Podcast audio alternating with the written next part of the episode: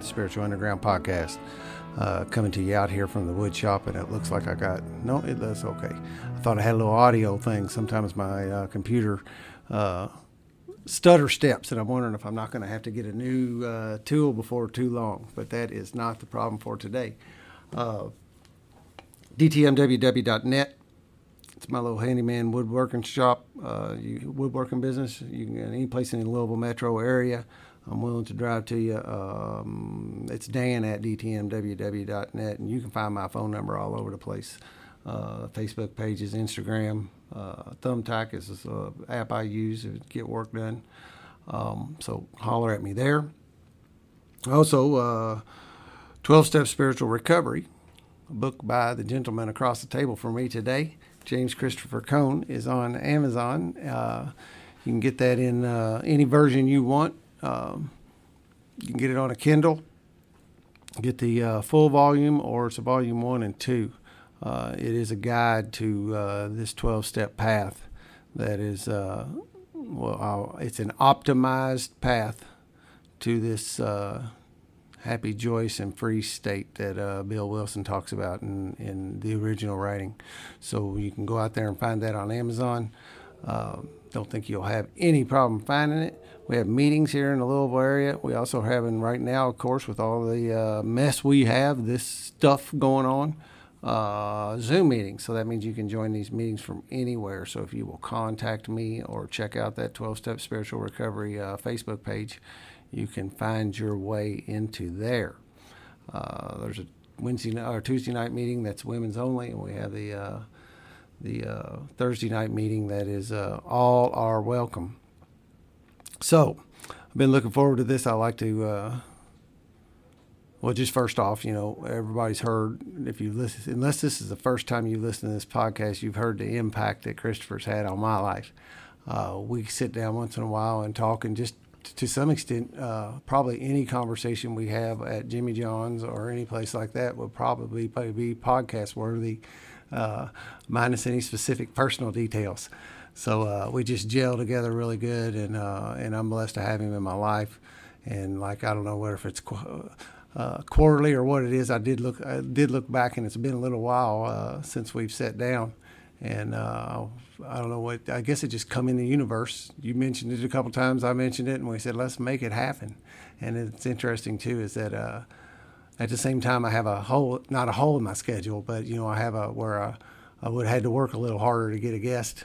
Uh, at the moment, and, and it's really no problem to do that. But it's interesting to watch the flow of the universe, how it sends people at times it, that's what seems to happen is that the universe sends me people pretty much on a regular basis, and I know that this, this thing is being supported because I see that happening.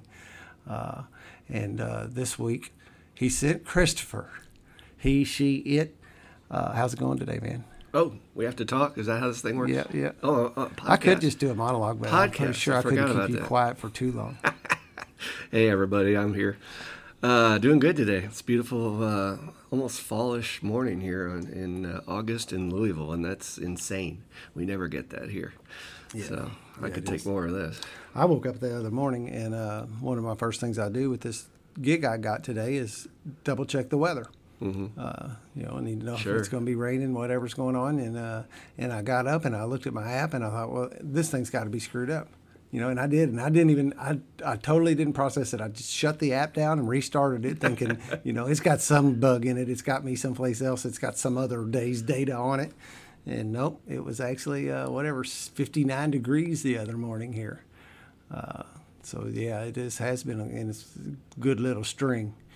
It's funny how weather impacts us as human beings, and we, you know, in modern society, we've isolated ourselves behind steel and glass and air conditioning and everything control. else, completely out of touch with nature. That we're actually a part of the ecosystem. We forget that, and nature is reminding us of that right now with the epidemic.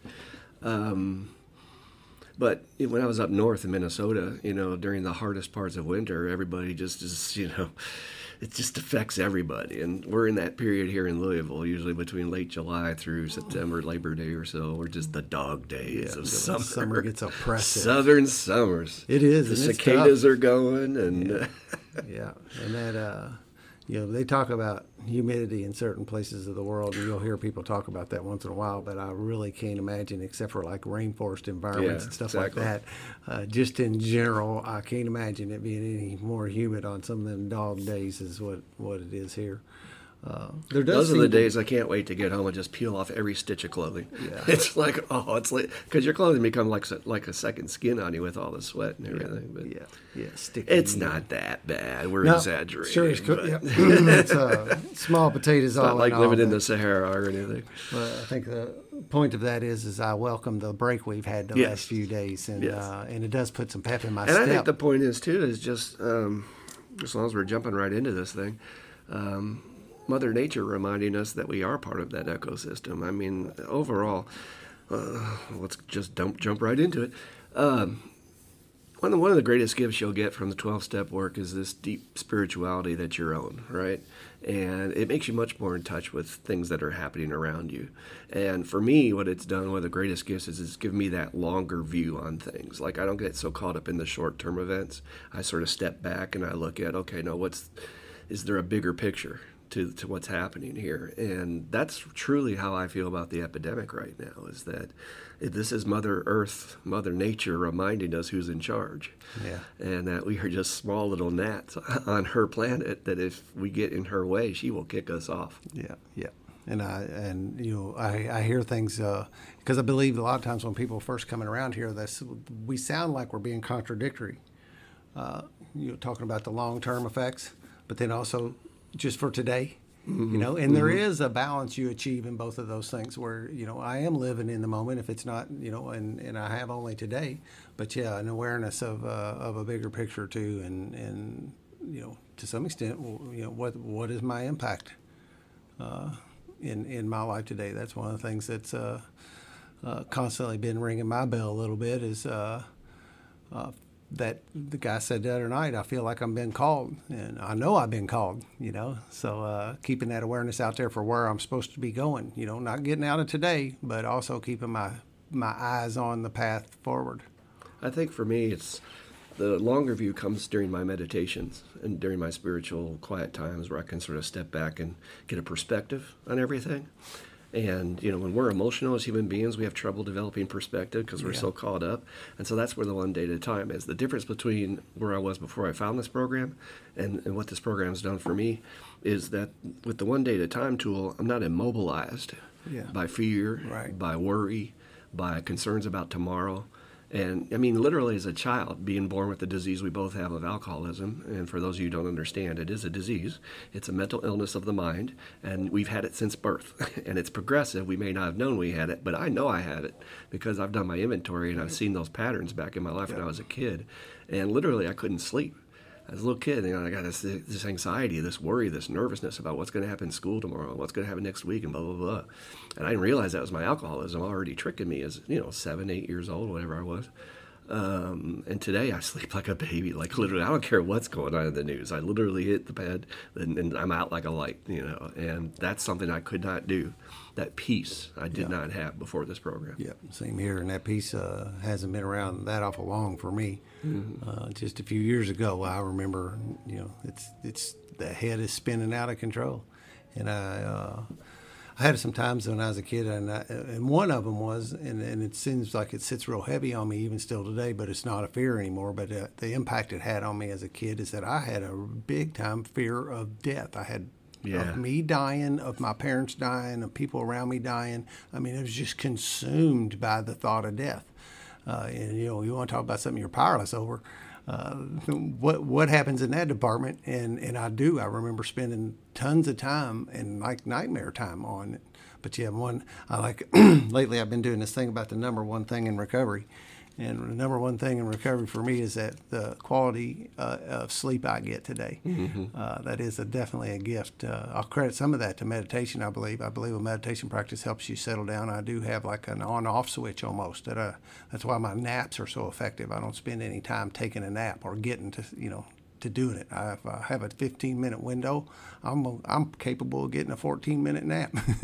I'm always adding to my list of what I call the isms. Yeah. You've heard that term in, in group rooms. Um, I suppose it comes from alcoholism, and they make jokes that it's alcoholism, not alcoholism. You don't get cured. Yeah. Um, but my isms are all the stuff that, that that my mind is besieged by when I'm sober, and I'm always adding to the list when I hear these patterns because obviously I work with a lot of people with this disease. I mean, I have a good glossary Yeah. of experience of you know, these are people who have these symptoms when they're sober and i'm always looking to add to it and i'm going to add that one you just really clicked with me today because i had that same thing my obsession with death it wasn't an obsession i was so worried about you could expand that and say worried about what's my purpose why are we here With these bigger questions you know and you know there's this documentary called bill w which is about his uh, journey his life um, and it was on uh, public television, and uh, they were interviewing alcoholics in you know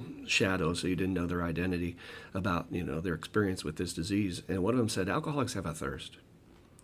They have this deep thirsting for answers, for things to fit, for, for them to fit in, uh, for a purpose. Like you know, we talked about that. Almost every actor alcoholic wants to make a huge difference in this world. Yeah. Um, at the beginning of Bill's story in the Alcoholics Anonymous Big Book on page two, he says, "I'd prove to the world I was important." Yeah. And I'm a writer. Okay, so I pay very much close attention to the words he chose.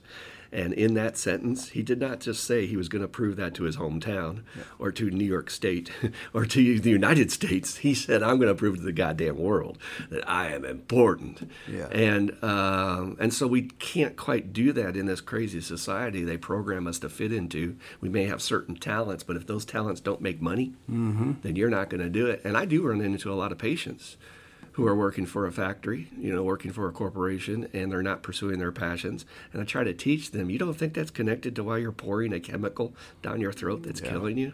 Yeah.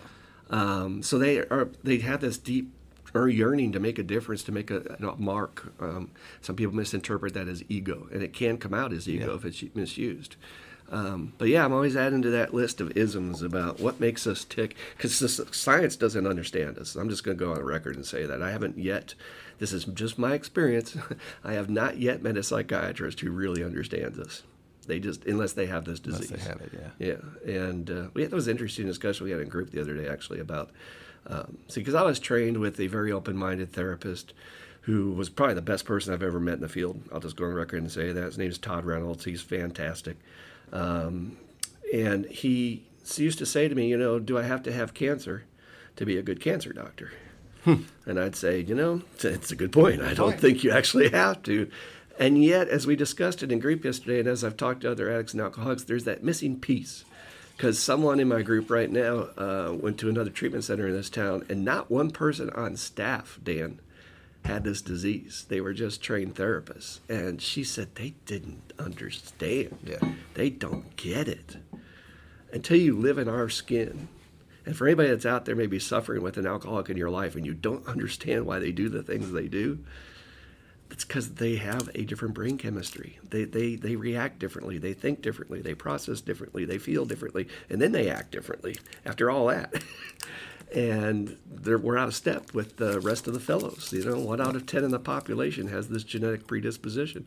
And people are like, I don't understand that guy. Why does he do that? Why does he drink so much? Why does he do that? It's because he's Don't understand why he won't stop. I mean, well, we could say the same thing if you substitute a bipolar. You know, say, well, I don't understand that person's acting like bipolar. Why are they so manic? Why are they staying up for nights and burning all their money and doing, you know, this is what stuff bipolars do.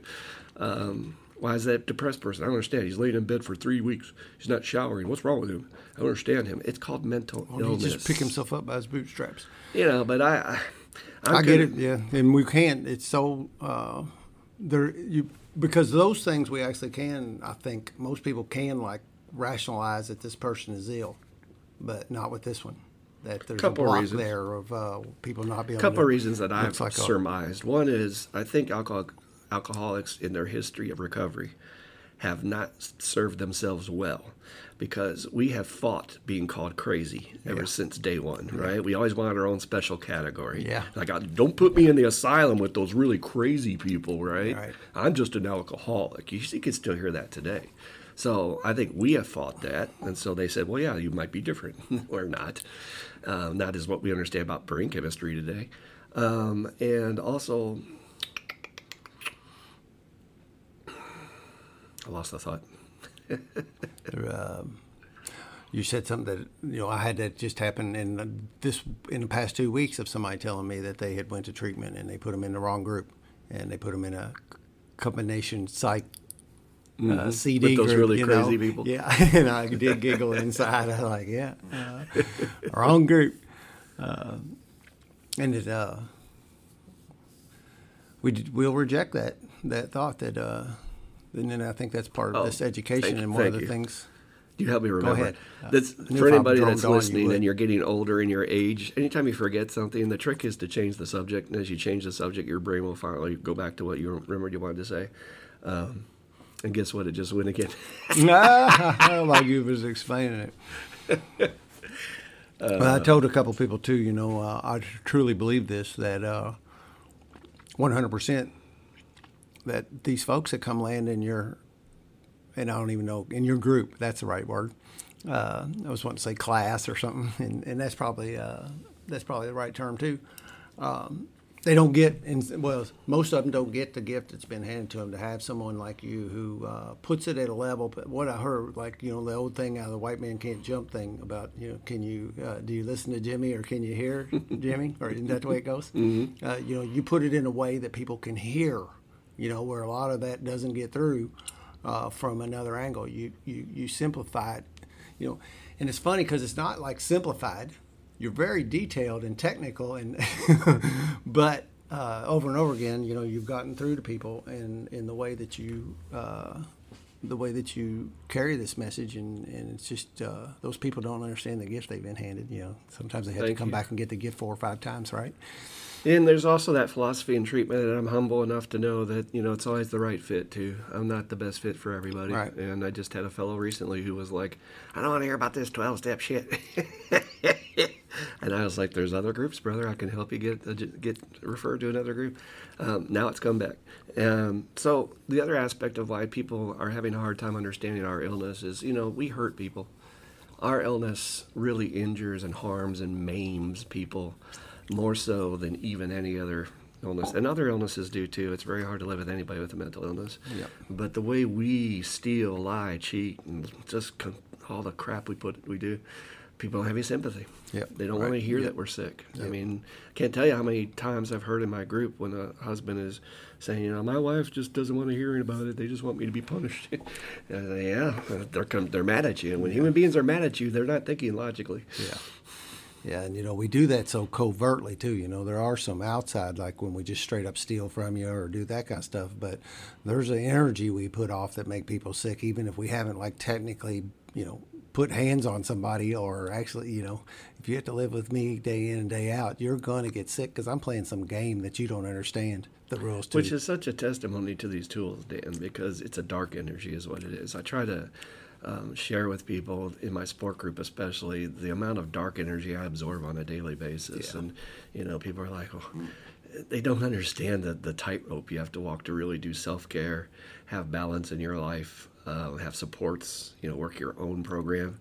And not take it too personally, and not step out on that limb too far about I care too much Yeah. about this patient trying to save them against their will. Uh, it's really dark ass energy. So as a testimony to these tools, and Dan sitting here and I sitting here on these mics, and we juice about being in sobriety and everything's all great and blah, blah, blah. it's like, folks, we came from the darkest dark nebula that exists in the galaxy. Trust me on that one. Um, and that's why we're able to be of service, is we do understand that lifestyle, that life more than you know somebody that hasn't lived it. yep yep You gotta go all the way to the bottom to understand what that's like. The nadir of despair. That's the quote Bill uses in the book. The Yeah. nadir of despair. He had a very poetic tongue. Yes, the words that are in that book are. Uh, I, I still, you know, there's certain lines when I'm when I'm working with somebody and I get to certain spots in that book, man, I, I fog up, I tear up where I. I, you know, because it lands so heavily today. You know, read something. Uh, he was reading that there was a part real early in Bill's story where he talks about miracles, and that's like the first time because I always say miracles, right? It's my one of my little uh, uh, keywords.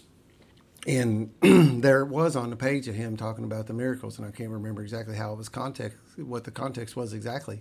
But uh, when I when I hit it, I stuttered. You know, I was it landed different, just that simple word. And I've read Bill's story, I don't know how many times, but uh, that jumped right out.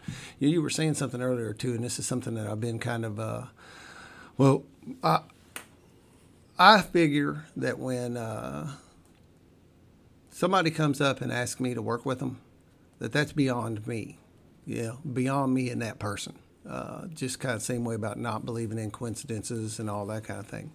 Um, I believe that people are sent to me, and that it's not my job to pick and choose who. You know, now I do have some. Uh, you know, I need to have a filter on because if you're just blowing smoke, I want to. If I'm going to use, like, we expend a ton of energy doing the 12 yes, steps with somebody. Time and energy, time and, too. Time and energy, yep. And uh, and if I'm gonna make a commitment, I want it to be in a, with somebody who's willing, you know. And so that's a filter as a sponsor, and you've taught me that pretty well of feeling people out knowing whether if this is worth walking with or if it's just smoke being blown. And uh, so to circle back around to the beginning of the block is that that thing about picking and choosing who I'm going to help, and uh, and I don't I don't believe you know I'm wanting to help anybody that comes down the pipe and wants it, and it doesn't make any difference. Uh, you know this whole thing about sponsoring females has been a uh, huge growth spurt for me. It's it's added some too. elements into my life. I it's know you've interesting. It's really different. Yeah, it is. It's really really different. You know, and you know to some extent, you know, there's that little voice in my head that tells me uh, that I can't do it. You know, uh, well, I have a doubting thing still, you know, and I don't believe that one bit because I rationalize that. That's that voice, this alcoholism thing telling me I can't do this or do that, and, mm-hmm. uh, or maybe, you know, and then of course the, the little bit of um, social thing around the circles where that is not okay, and, and, and you know, we it doesn't take any rocket scientists to understand why that can be a risky proposition. well, but I, you know, I'm going to say something might be a little controversial, but it is fact. Um, taking that longer view on things, right? Back in the 1940s, women were not allowed to come to Alcoholics Anonymous meetings. Yep. So we're going to stick to that one, or are we going to change? Yep. Then there was a period when African Americans were not allowed to come to meetings. You know, the saddest story about that Joe McCready, one of the co-founders of Recovery Dynamics, and who did the Joe and Charlie tapes. So everybody pumps up and says Joe and Charlie tapes. Joe and Charlie. Those are some uh, recordings you can find online about um, two fellows who go through the Big Book and they give the history and all the details and all the little funny stories, and it's really awesome. It really it's, is. It's it's a it's a, it's a solid piece. Um, this poor man in, in, Mississippi, I believe it was, had to sit outside the church outside and listen by the window to get his alcohol, to get his recovery and yet he went on to become one of our leaders to help so many other get other people get well. So we're going to hold to those traditions too and not change. Right. Yeah. I mean, must. we change as a as a population all the time, and then we and as human beings we're very inefficient yeah. that we cannot see this longer view. I mean, we go to war over things like this. We kill each other over things yeah. like that, and then what 10, 20, 100 years later we all accept it. it's like, oh well, that's just the way it is now. Women can vote. Yeah. You know, it's. I mean, and then we look back and say, I can't believe they were like that. Well, it wasn't that long ago. It really wasn't that long ago. Yeah, this must uh, evolve and progress in a way that you know that makes it inclusive. Why we have these, you know, like I say, you know, we have we have no rules. I'm gonna break them all. Yeah, uh, I'm not. I did a third step decision, you know, and I'm not in charge of this thing anymore. And uh, I figure that if it feels right, then then I can do that. I can sponsor anybody who wants some help. And and these gals have brought something to an aspect and a perspective to my life that I didn't know I was missing. Well, it's kind of funny. Even our founder, co-founder Bill, in the 30s, knew enough about people becoming a little zealous about the traditions that he wrote this whole essay in the 12 and 12 on Rule 62. Don't yeah. take yourself so damn seriously. Yeah. I mean, that is the that is the correct answer to give to anybody yeah. who approaches you after a meeting and says, "Can I talk to you a second? I got an issue with something." Dude, go and read this chapter. Don't take yourself so damn seriously. You are not the AA World Police. Yeah. We don't need your help. This thing has been going fine for for a long time, and it's all over the world. and we're growing. We're growing and changing, and we need to. That was one of the last things Bill Wilson wrote that I'll never forget. It was one of the most valuable lessons that my sponsor, Dr. Burns Brady, shout out to him, who gave me a lot of the juice that I have today, uh, said that one of the last things that Bill wrote was that AA should and must change in the future. Now, that's our co founder. Mm-hmm. AA must change. Now, uh, he says you have to take everything in context, and he wrote this in the late 60s before he passed away 67, 68, 69. And he passed away in 70, 71. Um, and it was the time of the drug craze. And all these people are coming into the meetings saying, I need some help. And we're going to stick to our traditions and say, well, we can't help you. Sorry. And Bill was like, I don't know about this. I have some thoughts. Yeah. Yes, we have to follow the traditions. Yes, we're not going to go change everything. I'm not a complete off my rocker kind of dude uh, I'm a strong traditionalist in my own way, mm-hmm. but I'm also open minded. And All also, right. this is where I've fallen. It's something I really wanted to say today. This whole deal, recovery, is about helping somebody else. Absolutely. Period. You, you, we get very uh, self-focused, and you you have a right to do that during your process. During your process, man, it's all about you. Right. you this is your time. I have to coach my patients on that because you know they they're caught up with I got to get a job, I got to make sure my parents are happy. I said, fuck them you're at a crossroads of your life where if you continue on this way, we know it's certain disaster and doom. And if you go this way, it's got to be all in. Like you say, chips in the middle of the table, let's push them in. So this is all about you. But then after you do your work, it's all about the next person. Right. And, and I'm, I'm reached a point in my spiritual development that I don't see people in terms of labels. I, turn, I call them sufferers. Mm. It's about the next sufferer now. It is yeah. not about the next alcoholic addict bipolar, codependent, whatever your freaking deal is, you're suffering. You're a soul that's in pain. And we have it's answers. Beautiful. We have a solution that, which we're going to talk about today, is working for everybody. And it always has. I mean, we've had, what, 60 plus 12 step fellowship groups throughout the world for everything you can imagine. Hell, you probably got a wood shop 12 step yeah. for yeah. people that are too obsessive about their woodworking, um, which you're not there yet. Not yet. I'm just kidding. Um, and now we, Dan and, and the group of guys decided we're going to start to do something about it instead of talking about it. I even had somebody say, uh, in either my group or one of the groups I went to this past week, somebody was saying that same thing about I wish the whole world had this. Yeah. I wish everybody else. Well, what are you going to do about it, pal? You going to sit at home on your laurels and say, "Well, I'm glad I got mine." And that seems there's a lot of people that seem content to do that. Yep. And then for anybody that's trying to get out there and do something and actually share this, they start throwing stones like, you know, I'm not sure you should be doing that. What? This is God's gift to yeah. humanity. this is not, people? This is not God's gift just to one fellowship. And how do we know that? Because Bill Wilson himself said that nobody owns the 12 steps. Right. That's why they have freely shared the 12 step philosophy and program with any organization or any group of people that wants it. They're like, yeah. here, do what you want with it. So nobody owns that, right? This isn't proprietary or you're violating traditions. This is a separate program that we decided to start 12 step spiritual recovery so that anybody can come in from the storm out there, the crazy ass storm we're living in, and see some sanity and some light at the end of the tunnel and some tools to better their life. And we're seeing it, brother. Mm-hmm. Our group is tight. Yeah. Yeah, you know, that, uh, the wisdom that is in that work is, uh, it, it, obviously divinely inspired kind of stuff like that about you know Bill seeing that and allowing that, knowing that we're going to get you know at that time to think that okay, this I'm going to need to make sure this is available to everyone. You know that he couldn't. He's not capable of doing that.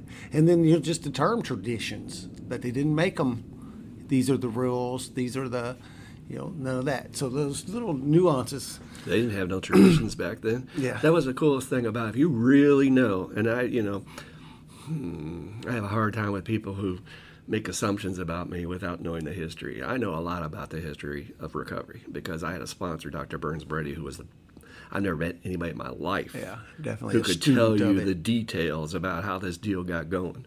And when he passes away, we're going to lose a tremendous resource in this area in Louisville. He's helped more people than I can even imagine. I can't even up. Really? But um, they didn't know what they were doing. These guys didn't have a clue I would, you know, holding meetings, trying to sponsor people. They didn't have sponsors. Yeah. They had a, a, a, What are we going to do in this meeting? They had a deal where they'd say, "I vouch for this guy," and then that turned into sponsorship. Yeah, right, yeah. You know, Um, and so we're in the same genesis of our movement. And, you know, if people want to throw stones if we make a mistake, I'm like, you know, we don't know what we're doing. Yeah. I mean, I don't know what else to tell you. There's no rule book, there's no guidelines. This is, we're starting something completely brand new. And for everybody that's in our group right now, I really try to pump that up whenever I think about it without sounding like I'm beating a drum too often, that, you know, you guys are doing it. You guys are keeping the lights on and you're keeping the seats warm and the coffee going, and we are holding this space for the rest of the world to find us. Yeah. And, and, and it's exciting as hell. Mm-hmm. It's also that journey of patience. Yeah. You know, that, um, which has been a hallmark of my recovery journey is learning that, that everything happens in God's time. You know, it's, when it's meant to happen, it'll happen. And we get these breakthroughs where people find us and we get this juice flowing. We get new groups started. Um, but I, I have a feeling that when it breaks, it'll break. And um, I don't know what that moment's going to be, but that's up to God. We just do our part, like we're doing this podcast today. Right. Yeah, yeah. That uh, it, it feel it certainly fills a spot in my like kind of like the female sponsees. It filled a spot in my life I didn't know was missing the TSSR world and it's different, get the isn't chance it? to work with people. The one are- thing that's really different to me is um, our meetings every week seem to be on the level of, of safety and intimacy. Yeah. That I was always looking for in other recovery meetings. Now, you will be hit or miss. You'll find meetings that are solid. You know, people are really working the tools and the traditions, and they're not cross talking or picking people apart or gossiping and all that or garbage that happens with human nature, right? Any, Mm-hmm. Yeah, any group yeah. you go into, that's human nature. Um, but our groups, every week, it just astonishes me at the level of how we're holding that space where everybody is safe and you can talk about anything you need to, and we support you. And nobody's going to come at you trying to fix you. You know, I had a conversation with somebody this past week who was at the group, and they were concerned about, you know, somebody was really distressed. And I said, well, let me say this to you, you know, because you're falling a little bit into your codependency about wanting to fix them. I said, they're at a meeting, they're sober, and they're processing their feelings. That's actually golden. They're doing just fine. Yep. And they felt better after they processed their feelings. Yeah. That's what a meeting is for. Yeah, it's supposed to. That's That's exact- it. You know, like you said, that's exactly what I want is for somebody to be safe, to be those meetings to be a safe place to do that. And I'm so glad we're on that same page because I want this on the record. This is a recorded moment in history. That is what TSSR will stand for above anything else we accomplish is that we will have meetings that are safe and supportive for everyone to share. You know, now we don't want people dominating the whole hour. We do have guidelines about three to five minutes. Let's not get into a therapy session and pour everything out at once. And we have some guidelines on that. But as far as what you share, man, we support you and we accept where you're at. And we're not going to give you a label. You know, you don't have to have a membership card to get in the door. Yeah. Is this okay? Can I be here? There's a little, there is a little of that energy, especially for new people that need, I guess just maybe. if Oh, it's they're because they haven't associated, talked but in they so need- long, it they- just comes yeah. pouring out. And they need to like make sure that they have this qualifier that they like need to prove they're supposed to be here. You know, they're going Mm-hmm. to give you, you know, and then that is come from that identification aspect of when you're sharing in a AA meeting or you know speaking and that kind of thing. But it's like, yeah, you don't have to have anything. It's okay. you know, that's. Uh, we don't. We don't need. You know, you're not going to get a yellow sticker for alcoholism and a blue one for uh, for addict. Labels keep us apart as human beings, and, and if you look at the destruction it cause, causes for our species, Yeah. Republican versus Democrat, there's just one example of how, I mean, it is ripping our country apart. The spiritual and this labels. just astounds me. I'm going to get a little political for a second because what I'm ashamed of is that it is even called political. Everything's called political. Yeah, no, I mean, and I'm like, okay, so how did the ability for my child to have fresh air to breathe when he's 30 years old, how did that become a political issue?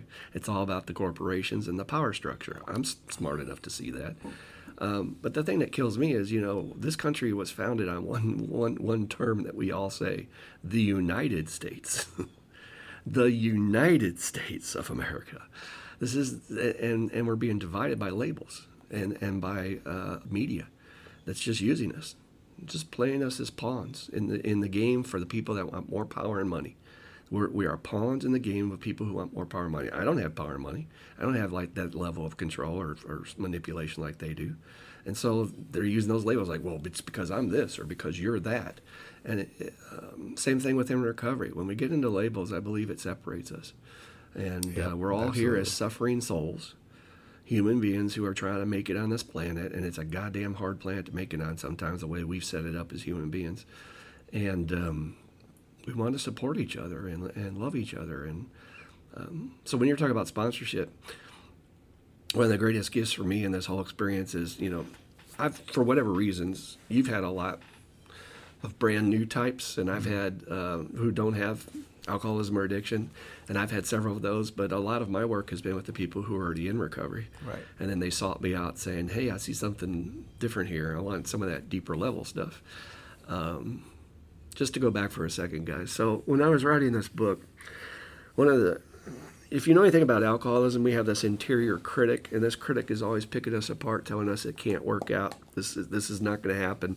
You can't do this. it's not on our side. It's always picking us apart. That's part of alcoholism. And um, this critic was telling me, you know, so you got this deeper work, but who's to say it just happened for you? And who's to say you can translate this that other people in recovery can get deeper recovery? I didn't know that was true. And then when Higher Power was revealing, no, this book is really going to be for everyone. This was a process. This was revealed to me as I'm doing the thing. And I know some people get sketchy on that stuff, and I would have too when I was first starting out. But that's honestly how it happened. I was writing this thing, and I'm getting these clues like, oh, this is what we're writing. And really, any writer will tell you that's part of the process. You like go in this drill, oh, we're writing this now, uh, if you follow the muse. And so um, I didn't know if it was going to translate to normal people. I didn't know if this work was, which you can talk a lot about in a second. Um, but this idea that I could take people to that deeper level of recovery, nothing warms my heart more than, I mean, our good friend Dogman. I know he wouldn't mind me mentioning.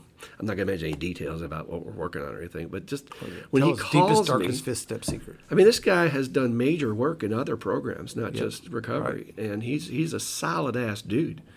And um, when he calls me and he's just like, brother, I'm, I'm seeing it. I'm getting this deeper shit. And he says, my whole life's like changing and moving right now. And there's all this stuff happening. I'm just like lighting up like a firecracker. Right. Because there is no greater feeling than to see your boy or gal is. come into their own and their lights are on and their life is expanding and they're happier than they've ever been. I'm, I'm always, like I said, write, writer with words. I pay attention when people say things like, I'm happier than I've ever been in my life. In my life. Now think about that. If a dude's been here for 40 years and he's telling you, this is it, pal. This I got this from doing this deeper level work. Yeah. I'm like, yeah, buddy. I mean, it gets me excited. Yeah, me too. There really is nothing better.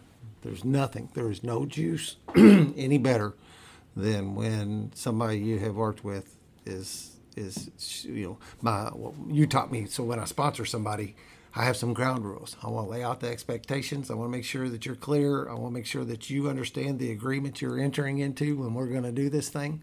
That we're not just going to. I'm just not going to be your buddy. That's not the point. We're going to start doing work.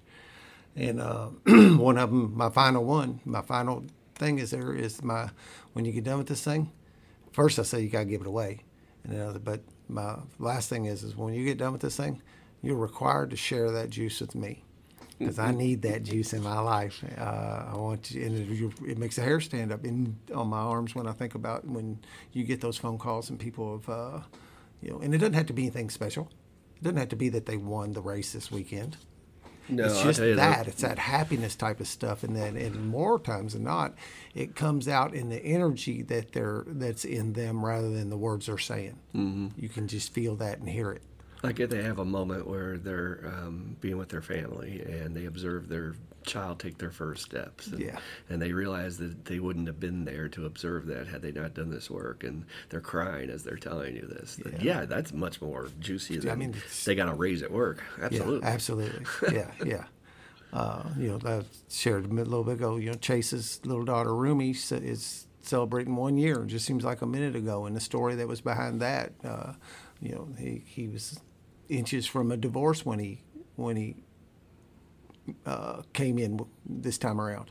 You know, and and she was out the door.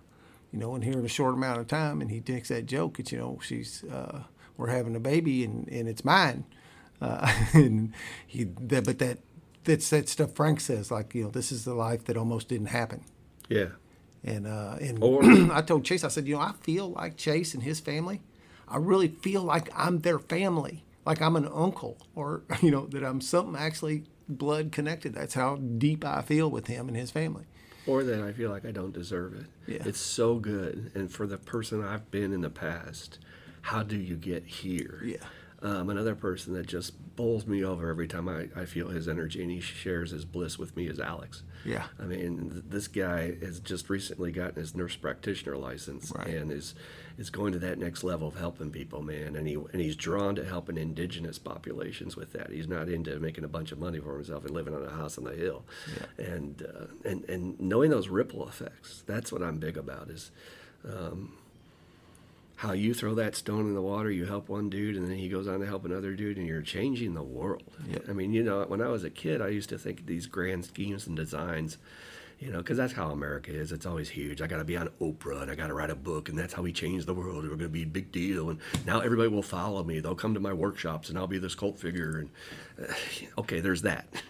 And then there's these guys just in the trenches, man, every day doing one little bit, one little bit of good in the world, and it makes a ripple effect, same as if you throw shit in the world. Yep. And you Yep. know, I wish I could find that meditation that uh, I have lost, and I cannot find it. But it's a David G. one, and he uses some some, some uh, whatever language that it's uh, whatever it is, uh, two words for juice or what what energy are you leaving in your ripple, basically, in your wake of your boat as you move around, you know, uh, and yeah, to change that and to know that you're that you're having that positive impact on people, even when you're not you know that's not your intent you know. So i'm working with a guy that's my intent but just from existing and operating on these principles people see that. And uh and and and it's you know if, if nothing else I, you'll see like you know sometimes i see the bell go off in somebody you know and they're like hold on almost like a moment of self-reflection. Like what am i doing? Oh hold on. I- I'll give you an example of really real world. Anybody could achieve these ripple effects doing and they're walking through their daily affairs. Um, a few years back, I was backing out of a parking space and I couldn't see past the SUV that was right up on top of me, and and I'm so I'm slowly coming out, and apparently there was this pickup coming at the same time, and this guy was flying, and he laid into his horn so hard and revved his engine so loud to make a statement like "stupid asshole," and I was like, I wasn't even coming out, I was just creeping out to see if I could see if someone's coming. And so immediately that energy, I mean, he sent that ripple of fuck you into the energy, right. you, you No know. doubt. So I picked up on it, right? And now I'm infected with that. I call these things viruses, you know. Yeah. You talk about we viruses in the news today. These energy level things are viruses. And so that motherfucker infected me. And now suddenly I caught myself driving more angrily, like, get the fuck out of my way, you fucking Yeah. assholes. And I, the difference is, is I have a program now where I recognized I was doing that. And I was able to stop it and say, okay, back up, take a deep breath, let that dude go, work your tools. And then I was okay. And then I could send better energy into the world. But people that don't have any tools in their toolkit and they're just reactive, that was my biggest bane issue that I could not seem to surmount before coming to this program. I was like a pinball in a pinball machine. And if I bounced off you, then I was going to bounce that energy off the next person and bounce it off the energy. If I saw something on TV and then those motherfuckers got me all in fear and I'm going to send that fear to you and I'm going to can't wait to run and tell you about it, you know, because you, you got to hear the economy's crashing. We're all going to die. You need to hear they just said that on TV. Yep. and we don't realize the power that has to dominate our existence. Yeah. You know, there's a line in Bill when he's talking about resentments in the in the big book, and he, again with the words, he says the world and its people dominated us. Yeah. I mean, really think about that statement is saying. Now, we as ego-driven individualists, every human being is, resent the idea that somebody could possibly control. Nobody's controlling me. Yeah. They're not choosing my path today. I'm rocking. I'm doing what I want to do. Really? Then why'd you buy that plastic piece of shit made in China at the mall just now? Do you really know why you purchased that? Yeah. Well, I wanted it. Yeah. Okay. Why'd you want it? Uh-huh. because you haven't done this work to see that programming, man. And I know what a strong term programming or brainwashing is for people, but I'm convinced of it now. We are just animals, just like dogs or cats. We're conditioned and we're trained. And if you don't have a program and done inventory to really step back from that and analyze what makes you tick with an objective party, not yourself, Yeah. you cannot do this work by yourself. You've got to have a teacher, a guide to show you your patterns, your causes and conditions. That's what the 12 steps do, man. They unwind all that shit. I'll give you one last example. My mother has been coming back to the group. She went mm-hmm. through some health challenges and she moved and she had a lot of changes in her life. She was unable to come to the TSSR meetings. And, um, you know, she always says, I want to come support my son. Every good mother does it out there. Thank God for our moms. Um, But she told me she's in her third step and she's switching to the third and fourth columns now. And she goes, fourth step. she made a statement yesterday that almost fell to my chair. Because my mother's 85 years old, guys. And we all know the older you get, you pretty, get pretty set in your Yeah. ways. Like, Yeah, I, I don't need a teacher. I've heard it all. Just like that- Hell, I'm 58. I get that way sometimes. that older right? dog is trained better than the puppy. But she said this statement. She's like, she's like, I'm really seeing some different ways of looking at things and some patterns that. And I said, Are you looking for the word connections? She goes, Yeah, things are connected that I didn't see where that came from, and mm-hmm. it's really giving me a different. is per- juice, I said, Mom, you were born in 1935, and you're doing this work at 85, and you're seeing these changes, dude. That's the inventory process. How juicy is that? People man? think the inventory is I'm going to write down everything bad I did. No, it's not, man. Yeah. Read the book. Yeah. Now, if you read the old book, sometimes it seems like we're just supposed to beat ourselves up. does, But this yeah. new book takes you through the whole process, kid. Right. Yeah. Uh, that is super juice. You know, I mean, that's simply impossible to to have your parent do this work. Think about your dad I mean, doing the 12 steps. yeah. Crazy, right? Yeah, yeah. It's it's, it's you know it uh, definitely needs to be you know it'd be on my miracle list, uh, no matter what the outcome was. But if she's yeah, and that's exactly you know that's what these tools are so effective, but yet so simple in another way. You know, I mean, it doesn't take any kind of you don't have to have any kind of special abilities. You know, people you you just do it. And, uh, and if you have a good guide with you, which uh, you know it's all that much better. Uh, I think the I think the work would, especially with your book, the work would work on its own to some to a certain extent. does. But you know, it also gets into this. We talk a lot the other night about levels. You know, and it sounds like it's a, like some kind of uh, hierarchy and some kind of like arrogance that you know I'm on a level bigger than you or whatever. And, and I will impress on folks that anytime I'm saying this stuff, that is not the energy. You know, hell, I want you to surpass my level, whatever that is. Uh, but the just how big a cup of juice do you want you know? And, and i think that's another thing about the 12 steps is that it has that endless it's limitless as bill says. Uh, there's not like a finish line. There's not a you know you go through it again you do it again. More things will be revealed all that. And uh, you know because if i thought that there was a finish line uh, that'd be terribly disappointing to me today if i thought that okay this is as good as it gets Why go on? yeah, this is as good as it gets. But you know, that's where we're at to some extent. And with- with our disease alcoholism, I mean, I got to a point that this was just what it is. You know, there was nothing else. There was nothing better. Uh, I'm just uh, resigned to to this life of uh, Groundhog Day over and over again.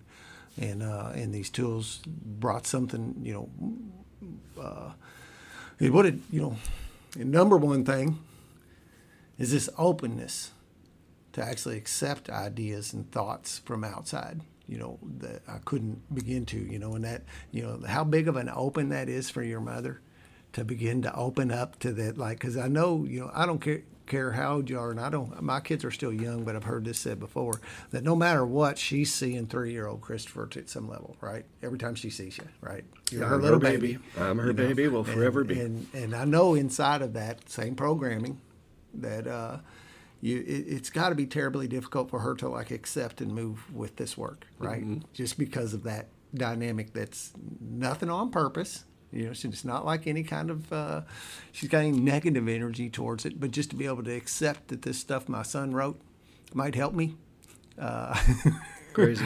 that is uh, that Those is crazy miracles of recovery. You know, I get the levels thing. Um, we live in a society that, you know, we have hierarchies. We have president, vice president, chairman of the board, whatever. Uh, we give out prizes and awards. You're the best. You're number one. Yeah, and you so stand on just it's a very competitive. ped- pedestal when It's very competitive and all that shit. Well, in the spiritual realm, it's not like that at all. right. This is there's no judgment. There's no competition. Um, you're at the level you're at. Or the the really analogy I love is when they talk about the ladder. You know, and Prince has a song about that called The Ladder. That's what he's talking about is this level of growth that we're all at as spirit souls that are passing through this reality. And we're working on ourselves to progress to the next level of the ladder. And as you're on the ladder, and let's say you know how to do geometry because you're in eighth grade, and you're looking at a third grader who doesn't understand geometry and is learning basic math, you don't piss on them because they only know basic math. That's just where they're at yeah. on their soul's development. I got to tell you, that is a powerful approach. Yeah. When you're dealing with the insanity of, of the world and when people are doing stupid things out there, especially nowadays with this health crisis and not following guidelines, you have to just accept, well, their level of where they're at the ladder, that's where they comprehend. Yeah. I can't get angry for that. It just is what it is. Now, when you talk about going on infinitely, I think about guys like the Dalai Lama. Right. now he's at a level of the ladder that I'm like, I won't reach in this lifetime. I know that for a fact. There's no freaking way that guy is. Yeah. I mean, by their faith, he believe he's reincarnated, and what the thirteenth time or whatever. Yeah. Um, I had a powerful experience like that, with that. As long as we're on that topic, just total side note, but it was just so cool. Um, so the Dalai Lama's brother teaches at University of Indiana, right up the road here. I just listened to our Q and A. Did I? T- I didn't talk about yeah. seeing the the Dalai Lama change in front of my eyes, did I? I don't think I, I don't did. think you did that. So we're there at that Kalachakra ceremony, and, and it's a long day's ceremony for 13 days where you just sit there and they're going, oh, and they're reading their texts and doing their chants. And, and he's up on his little deal there. And I was like third, well, I guess I was eighth row, but I'm centered with him. And so I'm just meditating and staring at his face. I'm using him as a focal point and I'm meditating. And as I'm meditating, I've seen pictures of the former Dalai Lamas. And I saw visages of his faiths mm. changing. And I could see the image of previous Dalai Lamas being projected through his energy. Wow. He was doing that. And, you know, you could say it was just a trick of the mind, all that stuff. But I'm telling you what I know what I saw. Yeah. Yeah. there's a doubting thing out there for sure in that, but I it's understand okay. completely. It's okay. It was because, my experience. Uh, yeah. You know, but is, I get that today. You know. By so the way, I, this is a tool. Openness is to. This is a tool for everybody out there. When you have these kind of experiences, actually don't share them that often unless you're in a place yeah, where you safe. feel like it's secure. or That because that that was a message or an experience for you. Right. And when you share it with someone else, if it wasn't their message, they're not going to get it. They're yeah. going to piss on it and say, well, that's stupid, whatever. So, you know, that was my experience. That was yeah. my thing. That helped me juice. at that moment to really appreciate what their faith is based on because that's really based on this idea that he reincarnates to help the world heal. I couldn't um, accept that concept at first, and you you hinted at it in my early work, and uh, uh, but yeah, I, I, you know, again, we don't know for sure. But I really, I do. Does. I see this. That's as, I mean, as I said, we don't no know, so there's no way sure. I wouldn't begin to. But uh, there certainly is something, and one of the ways that it shows up is that you know, and this sounds like this arrogant thing again, but I'll just say it. You know, there's these what appear to be like these young souls that might be on their first trip or whatever. You know, and and and, and as far as that eighth grader and the third grader, you know, you can just see that that you know they're just not and they, and you know probably in this go around they're probably not going to make it to eighth grade this go around. And maybe it's not, and they might. It's not, not meant to be. Yeah. Maybe it's not what their path is in this life. Yeah. So I had and to then, give some grace there, you know, and not because I do want to like, you know, I, there's still that there's still this voice in there that I'm trying to tame, and I don't know if it'll ever go away. That wants to be the guy that will say, "Why I won't this?" Just like you were saying about the mental illness thing. Why won't this guy just get it? Well, you know, and and I think I always struggle with that term in A when they say, well, he's just not ready. And I get that. Uh, but that's uh, that, that, that older soul, younger soul kind of thing comes through to me most of the time when I'm exchange, you know, when I'm with somebody, you know, when I, I'd see these clients day to day, and that'll be the kind of the measuring stick. And even though we don't need one and don't need labels, but you feel that energy in some people where, and it doesn't necessarily have to be somebody. Oh, that's what's really cool is when you run into somebody who's like young and seems to be the old soul. Uh, and I was going someplace, but I'll have to. Um, yeah, good. I'm glad I'm not the only one.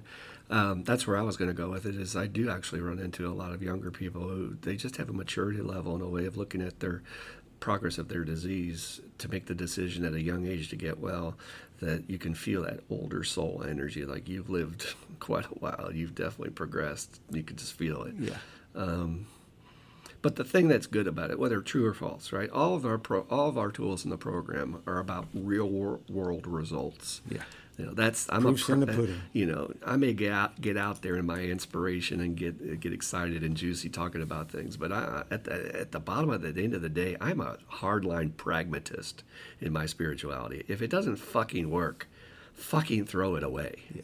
I don't care what you're trying to sell me. So, what's the tool of the old soul, new soul crap? Is that it helps me deal with the insanity I see yeah. on the television every day. And I, I run into so many people who are get so upset. Why are these people do? Uh, what don't they know any better? And I go, I accept them where they're at, man, yeah. because I understand the perspective on that. They just don't get it. You cannot make somebody get it if they don't get it. They have to learn for themselves. Yeah. And it's not my journey. I can stay on my side of the street and bless them and, and have compassion. I do. I, I actually feel a deep, compassionate hurt when I see people out there who are suffering during the social unrest and everything that's going on right now. And, you know, I've been talking about this a little bit in group that, you know, everybody's scared. Let's just throw it on the table. Uh, it's normal as a human being. There's so much um, uncertainty and change and upheaval going on right now. And, um, being able to navigate that with the perspective that um, if it's not my lesson to learn, I don't have to go through that. So let me just use one example. If I'm not a bigot or I'm not racist, which I'm not, and I've never felt that actually, even as a child, you know, and I, was actually, as a young age, I was bussed. That's first year busing in Louisville, and we had National Guard following the bus and all that jazz, right? And um, I didn't feel like I needed it. I had no issues with opposite races. I felt, you know, um, I didn't get it. I hated it. In fact, my family had some traditions based in old South type things, and I would feel so uncomfortable in those circumstances because I felt an empathy, like you know, there's no difference between us. I don't get this, so it's not my lesson. So I don't feel that I'm drawn to you know be caught in the middle of it because I'm already there. You know, if there's anything I can add, it's just to help people come up a little bit in their understanding and energy by sending my energies in a healing aspect or sending my energies in a teaching aspect, you know, and doing what I do in, you know, my little corner of the world.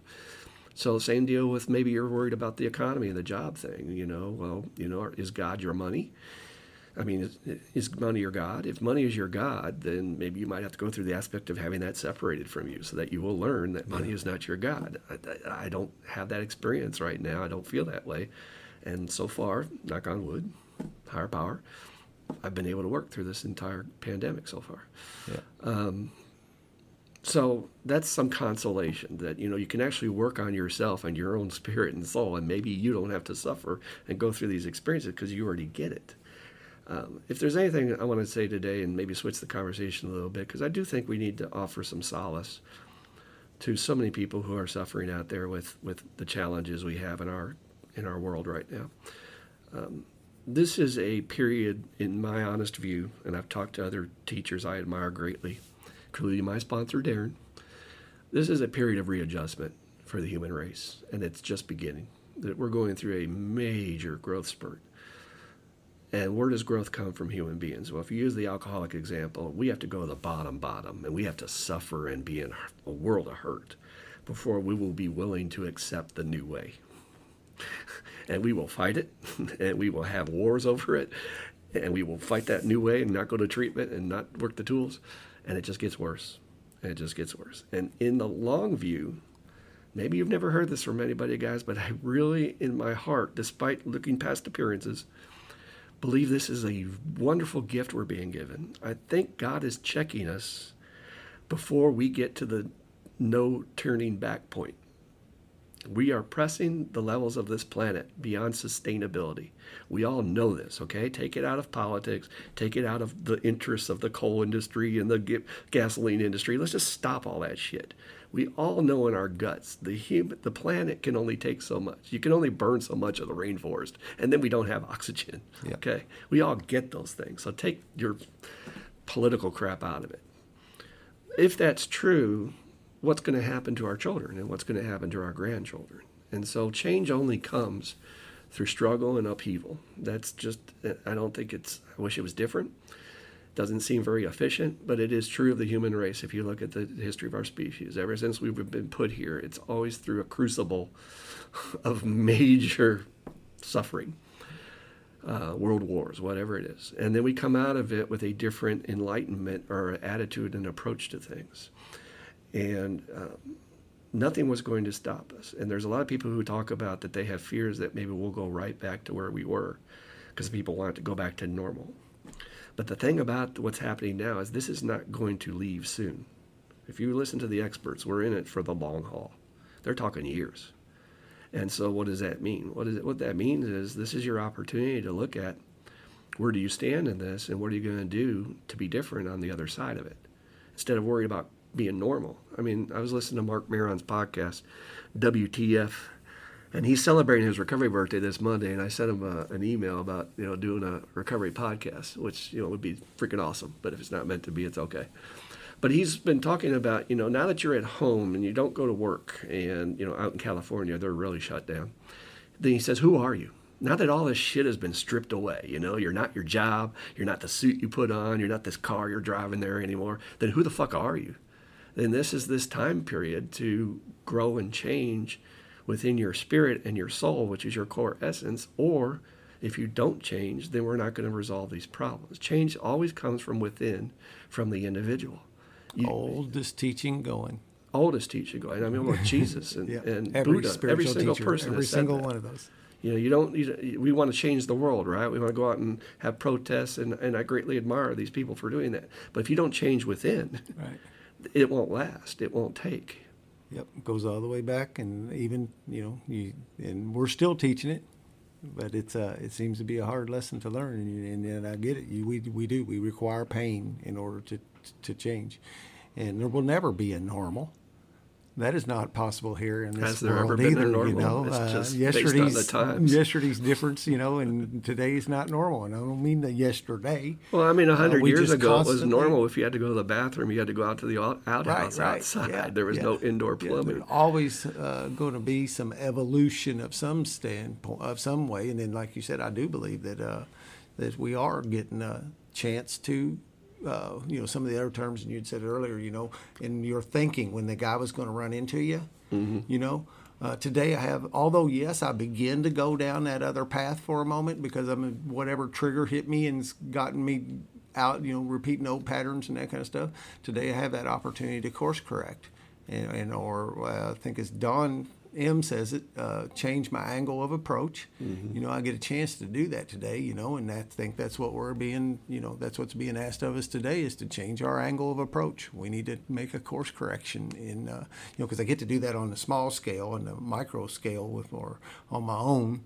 You know, as I walk my days, but you know, there's also global kind of course corrections that, and they, they come off of those world wars. They come off of uh, people flying planes into buildings. They they come off of those big big events, and this is certainly. Uh, you know, because I'd have said like, you know, 9/11 was a change everything moment, so to mm-hmm. speak, but it's almost it forgotten now, right? True. Almost, it's you true. know, and then you know, we have this new never forget moment, and, uh, and you know we'll see what comes out of it. But I, am in total agreement with, with uh, that. This is this is this is like a bottom kind of, uh, mm-hmm. you know, and that's another one of those terms that people, you know, that, that's tough to get that point to because the bottom doesn't have to be the bottom, right? The bottom gets to be where we stop digging, and uh, and and we got an opportunity to, you know, I think we're being asked to stop digging. Another kind of cool thing, you know, this little bit of us backing off on our pollution generation and all that, you know, because I think you know I, the sky looks a little bluer, and you know, in the big places like that, you know, you listen to those podcasts. A lot of those people are out of L.A. and you know, the traditionally you can't see across. That's right. You know, you, you can't see down the road because of the smog. That was one of the things about an immediate impact was that people were like seeing better. And isn't that kind of a funny metaphor for that? You know that hmm. that uh, you know I actually can see better today. Yeah, well, I think that's what we're asked to being asked to do is is is improve our vision. And, and you know I'm not stupid. I live in the same world everybody else does, and I have to have a paycheck and I have to pay my bills, right? And so I read these things with a little bit of a mixed feeling, you know, that, you know, BP is you know so concerned that they're going to be 30% down in their revenues this year. I also think that's 30% less pollution yeah. put out into this world that's killing us. And the ecosystem is killing all the other animals as well. Um, uh, yeah, sure. The the term, you know, if readjustment, oh, there's also the term evolve, right? I mean, we have to continually change and grow as we learn new things. Just like we talked about women not being able to vote and stuff like that. It's just evolving through time. Um, but my old teacher, Marion, it's the greatest spiritual teacher I ever met in my life, and she would just throw stuff out as I always say, she was, you know, 59, 63, somewhere in that range, and she's all of four foot nine or something, and she's got this blazing red hair out of a bottle, and she would just say things like, There are prophets walking the earth right now. And then everybody'd be like, "What? What? What'd she say?" And then she'd say, "Do you really think God would abandon us? That He wouldn't give us teachers and prophets? There's that's not prophets when Jesus walked here and these other enlightened masters walked there. There's prophets walking right now." Yeah. And so, having said that, I believe that our higher power has set up these little outposts, and I believe that we're one of the little outposts. I don't believe we're the only outpost, but I believe that getting this TSSR thing started is groundwork mm-hmm. for what's to come. That it's it's like it's like higher power knew. I mean, I started writing this book six years ago, and so higher power knew that down the road maybe that this was going to be needed, that right. people are going to need a place to go to to to, to deal with this beckoning for change. Um, and with having tools in your toolkit, I don't know how you navigate what's going on right now. I don't know how you sleep at night. Well, I guess I do know. You take some not Xan- very well. Xan- you take some Xanax and a couple of shots of Jack Daniels, and you sleep pretty good. Yeah, yeah, yeah. Um, I like the outpost idea. Um, you know, as, as another one of the great things about my recovery is that that openness and stuff, and, and we attract what we are, you know, to some extent. So I find myself falling into, you know, attracting people and and then also you know stumbling into podcasts and you know and, and new books and other things that allow me to continue to grow. Uh, so I'm aware of some of these outposts out there. The one difference that I see, and again, this is my opinion. Uh, as always, it. it's my podcast. It'll be my opinion. Uh, is that no matter where I look, I never see anything. I don't see anything that has concrete tools to do. You know, there's a lot of, uh, uh, you know, yoga is one of the things that we actually have a practice, you know, and have a do, right? But but it leaves some holes in, you know, and if you actually go into the complete yogic thing, which is you know it was I'm grateful to have learned in uh, yoga teacher training, and you know as you said, writing a book didn't know that we was going to need it. You know I have that metaphor right there of uh, I went to teacher training to improve my personal practice more than to learn to teach, and you know and lo and behold, a year or so later, uh, the yoga studios were all going to be closed, mm-hmm. and me strengthening my home practice was needed. Uh, and so I said, "Oh, cool! Uh, and I love when those things happen, and I think this is one of those too. I I, I, I believe that. Um, well, I agree with you. Um, methodology is the word I would use. There you go. That's you know spelled out as simply as it is. You do one, then you do two, then right. you do three. And with this book, people say, "Well, it's such a big book." That's because I wanted to make sure that I was very detailed in that anybody could do this as a guide without having to have a sponsor. Right. I mean, any question you could possibly have, it's right there on the page. You do this next, you do this next. I find it to be very low maintenance sponsorship work. Yeah, right. Because you're like, well, read the chapter read and then the come to me and ask me any questions. And yeah. usually, I got to tell you, nine times out of ten, it's like, nope, I got it. I know yeah. what I'm supposed to do. And that's where I was going with the yoga thing is that they have inquiry work that looks like four step. You know, and you could say they are one and the same, but it's very vague and it doesn't have any like that to do this do that right. because I need that in my life. I need maybe, somebody to say, okay, here, uh, here's what you do next. You know, I'm not going to sit at home and and do inquiry work at any kind of level that will be productive. Uh, you know, yeah, journaling's cool, you know, and, and I think it's valuable, not just cool. I think it's a great tool if that's in your box. It's never really been one of mine.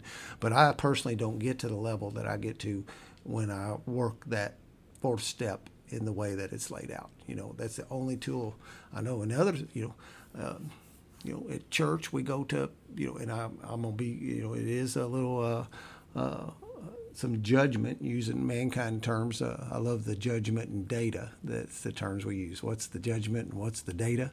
But you know, they're not really, you know, service, and they're giving you some tools. But those are our tools too. Uh, but there's not anything that actually lays it out, like you said, you know, step one, step two, step three. If I'm going to go in and get on YouTube to figure out how to fix my refrigerator light bulb, Uh, I want somebody to say, okay, do this, now do this, now do this, and now do this, and these these tools give just a just such an excellent, concrete way to make that change, change your trajectory, change. And I your, want to be clear about something else for the for the record. Okay, I love recorded documents because that's it's in the record. yeah, um, I I'm not the generator of these tools. I'm a I'm a teacher passing along the road who had great teachers before me. Right. And it's all these other heroes of mine who have blazed the trail before me that I admire and I look up to. And then they would say, "Don't look up to me. I had a teacher too." Yeah, right. This is the, part of the deal. So we don't have the only tools. the tools we have in the 12 step program are the same tools that are in religion and they're in other things, but the way they're organized and brought together is what's different. The methodology, as I say, Right. and the way it's all in one package. And you know, Bill ultimately said the purpose of the entire 12 steps is to bring about greater humility. And we're not talking about being scraping humility. In fact, it's the opposite. When you come into your own, you're actually stronger in, in projecting your own light than you ever were before. but it's the kind of humility of having a perspective on things that, um, again, like I just said, I'm not the generator of these tools. I'm not the guy that made it up. Because people will say, well, what's Christopher doing? What's, no, Christopher ain't doing jack shit. You know what Christopher's doing? He's passing on the message that he was given. That is all I'm freaking doing here, guys. And But the difference that I feel very proud about is I spent six fucking years writing that book. I have I have no problem taking some some acclaim for that because that was hard ass damn work. And what the what the difference is is like we talked about up till this point in 85 years of recovery history, everything we've been doing is tribal knowledge. It's been passed on along around the fire from the ancestors to the, the young kids and from the elders to the, the student and that's how we pass on these things. And you can find them in recordings but lord how many recordings would i have to sift through to find the wisdom on, on the forgiveness process? Yeah, which is not in the original text.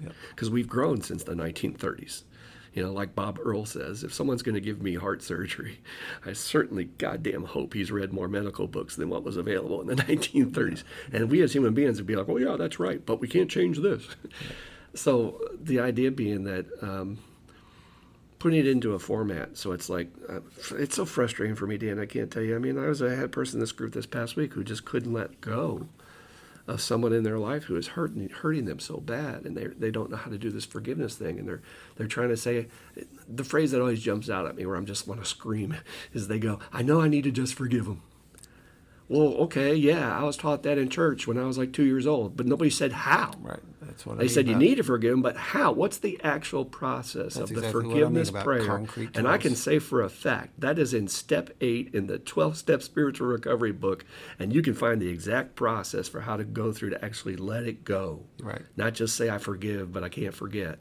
But it's gone. It's That's completely exactly not part of your example I'm talking anymore. about is being able to have concrete tools. And that was given to me do by one of the teachers who came after the original text was written. Yeah. We have learned so much in the rooms. You know, to just hold- discard it and say, well, it's only this document that you need. That's a foolish statement to make. right, yeah. How many meetings do we go to and we get so many other tools that we're using on a daily basis, but then some bozo steps up and says, all you need to know is in the first Everything you 164 of know, this book. yeah. That's some fucking bullshit. Well, quote Bob Earl again in there in that 164 pages. It says that these people have other tools to grab a hold of, and I love the term practitioners of various kinds. Uh, that pretty much opened the door wide open when that statement. Another one of the Well, beautiful words of Bill. Uh, you can't put a cap on practitioners of various kinds. No, but I'll give you an example. Bill Wilson, in the history of his recovery journey, which is in the documents of the archives, used to go to spiritual mediums. And they used to hold seances in their homes Yeah. because it was the 30s and the whole spiritualism craze was out there. And they said, What the hell's it going to hurt? Right. Let's try to contact the dead. Can you imagine some of these hard traditionalists today say, Well, Bill Wilson needs you to go home and have a seance and contact the dead? That's what you need. They'd be like, That's blasphemy. Well, it's what the co founder did. Yep. Read the history. And you know, occasionally there have been these people document this tribal knowledge. Joe and Charlie. Yes. They took a moment, God and you know them. how big, and you know I think if I remember right, I've heard Burns give credit to Joe and Charlie for changing his whole that he heard a Joe and Charlie tape, Let's and be that real clear his about that. In Louisville, Kentucky, which we're very graced to be blessed with what we consider a hotbed of recovery, man. We have over 500, maybe 600 recovery meetings just in Alcoholics Anonymous alone every week. I mean, this is a place to get well. But it was not like that, according to Burns, in the early 90s. And I can vouch for that because I was bumbling through recovery in the 80s and before I finally stuck, and I couldn't relate to anything they were talking about at meetings. It was just a cry fest, moan fest kind of deal, and nobody was bringing a solution into it. But he claims that him and a group of dudes, he never take sole responsibility for it, got those Joe and Charlie tapes, and they went through the work using that, Right. and then they began to bring that into the meetings. And now suddenly, if you go to a meeting in Louisville, Kentucky, you'd be hard pressed to not hear somebody talking about the tools and the solution. We, Yeah. we focus on that. Yeah, yeah, and Ed Burns said that was completely gone, or you know, he wasn't. You know, that's the other thing. You know, he certainly wasn't hearing it, the listening and hearing thing. Uh, and I would believe that uh, that that if Burns isn't hearing it, it's because it's probably not being talked about. But yeah, we. Uh, so here we have another, you know, evolution of these these uh, and the teachers that gave you these tools, like you're very clear about. You know, this is not me. Uh, I, I try to be like overly clear that you know that when I'm doing work, it's this is not me doing this. This podcast is really not me. Uh, I'm the instrument and and, and the, In the the vehicle hand. here uh, of of doing this. However, I'm a big believer. I'm not one of these self-scraping um, doormat dudes who's agree. going to self-deprecate myself and say, "But I don't deserve any credit." That's some fucking bullshit too. Somebody has to put their clothes on and suit up and show up. Yeah. And for every little bit of physical work and and and, and, and effort you're putting forth, you can need, you need, it's important that we acknowledge that and accept some praise. Human beings need praise. Right. Human beings beings need, Need praise to see that encouragement. their efforts were recognized and that, that it made a difference. Otherwise, why bother? Yeah. If you don't get that, you'll quit trying to do anything. Yeah. So, um, and I completely get that too. You know, I picked up and you know and and took some actions to make this podcast happen. You know, uh, Mm-hmm. Just like so my I get some credit, so to speak, karma Just- points. just like my journey as a writer, I mean, I can honestly say that prior to doing that book, TSSR book, I wouldn't. I would feel funny about calling myself a writer. I felt more like a Hmm. hack, or I felt more like somebody that was, you know, hobbyish. You know, this is something that, and a lot of people will say I'm a writer, but those of us who really, see, I'm saying those of us because I've sold a book now. So it's, apparently, when you sell something, that makes you Yeah, a yeah, professional that- that's at whatever you're doing. qualifies Now you're a professional, whatever. Um, Uh, but it's the process. Going through that six year process brought my skills up. So now, now I've gone back and reclaimed what I consider to be my best fiction novel I've written, and I'm rewriting it on a level where you know I'm so happy and proud of it. And I know I'm going to continue to grow from there, and probably one day look back on that and say, "Well, that's some bullshit writing." But that's the process of any endeavor that you get better at over time, but especially in the artistic endeavor. You, you can't just get to the destination and say you're there. Right. Uh, whether you're Jackson Pollock or it doesn't matter who you are, you're going to find your way with your craft Yeah. as you're going along. And I now feel totally in that in sync in that pocket.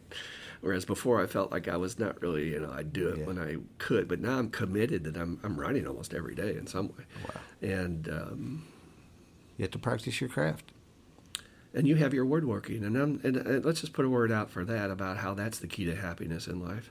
If you don't have a passion if you don't have something that's just yours and yours alone and i mean setting boundaries around it like when i'm writing people don't get this sometimes but i am not on the phone. I am unplugged okay? I go in my room with my music and my incense and my candles and i'm doing my shit. And that's my sacred place and that has brought me through this pandemic more than anything else, that I have something that's mine. Now, it does not have to be a big endeavor like writing. It can be as bit simple as you want to work in your garden, or you're a woodworker at home, or you like to Crochet, you needlepoint, I have some you- patients whatever, that like know. to they like to uh, color in, in those coloring books and stuff Yes, color. exactly, and that's your zone where you get in and you're feeding that part of your soul that needs creative expression. Yeah. In, in our society, because we've all put been put in these little pigeonhole boxes that you have to be a corporate whatever you're, you're number A and you're number B. And it doesn't allow us that creative expression to be ourselves. That's part of the human spirit. It, leads to happiness. You have to have a outlet to let your soul express itself. And um, I just feel like I'm, I feel embarrassed to say it. I mean, I've been sailing through these challenges of this these times. You know, people are like, "Well, are you going out? You going to do something?" I am a writer. I'm okay with not going out. You know, I'm perfectly fine puttering around the house.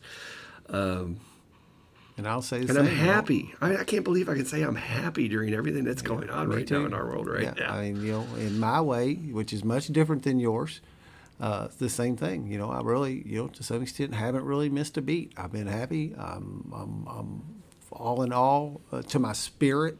That's say, you know, my I have a very little impact to my actual spirit through this thing, and I think that's part of this key that we do here, this inner job, that this is an inside job thing, is that I, the, I can't let the world dominate me. No. And you know you that's really the difference in between you how you walk around through on this. this planet, as far as I know, man. And if you let somebody else dominate you, you missed it. By the time you get to your deathbed, you're like, "What did I do with my time here?" Right. Yeah. You know those color. Now I want to just touch on that real quick because sometimes it's really tough for people to find. Uh, you know, to struggle to find their thing, you know, and I and it, like it was another bell ringer for me and how this woodshop stuff because I was on that home incarceration and I had these woodworking tools and I made something and you were like and I and I don't know exactly how it was. So that's something because I don't think you were really in tune. We we we, had, we hadn't gone there yet. Uh, you didn't know that I had this. I didn't skill. know you had that basement. Yeah, you had to right, show yeah, me the basement. Right. Yeah. Uh, yeah. You know, and that's just another of this evolution. You know, so I don't want to go too far. I want to stay on my. But that's why we do this, building relationships, and why we talk every day, and why we do this, because otherwise we don't get to allow that intimacy thing to happen, where you know I'm allowed to be me, and I'm a, and I will let you see me. That happens over time and repetition and practicing and talking. That you build that kind of relationship and uh, and yeah, and that come about. You know, it's like oh, cool, because you the, the other misnomer or whatever uh, um, is that I thought that when I was on home incarceration, I was going to be home all the time, and I was going to be needing to find something to do here to keep myself from going crazy, which did happen to a certain extent, but not near to the extent that I thought it was going to. You know, uh, I, th- I thought it would be pandemic level quarantine, and my experience with home incarceration was not was not that. But as far as a creative outlet, that's a great like starter one. Mm-hmm. Is get those because I think that's another one of these almost almost falls under the uh, inside every man, woman, and child. Uh, I think inside every man, woman, and child is a little thing about coloring. Sure. You know, we all did as sure. a kid. We all yeah, sat yeah. down, you know, and that's a way to like uh, begin uh, lubricating those wheels of creativity in order to be a vehicle to get you to where you're going. Start doing something, and coloring is an easy one.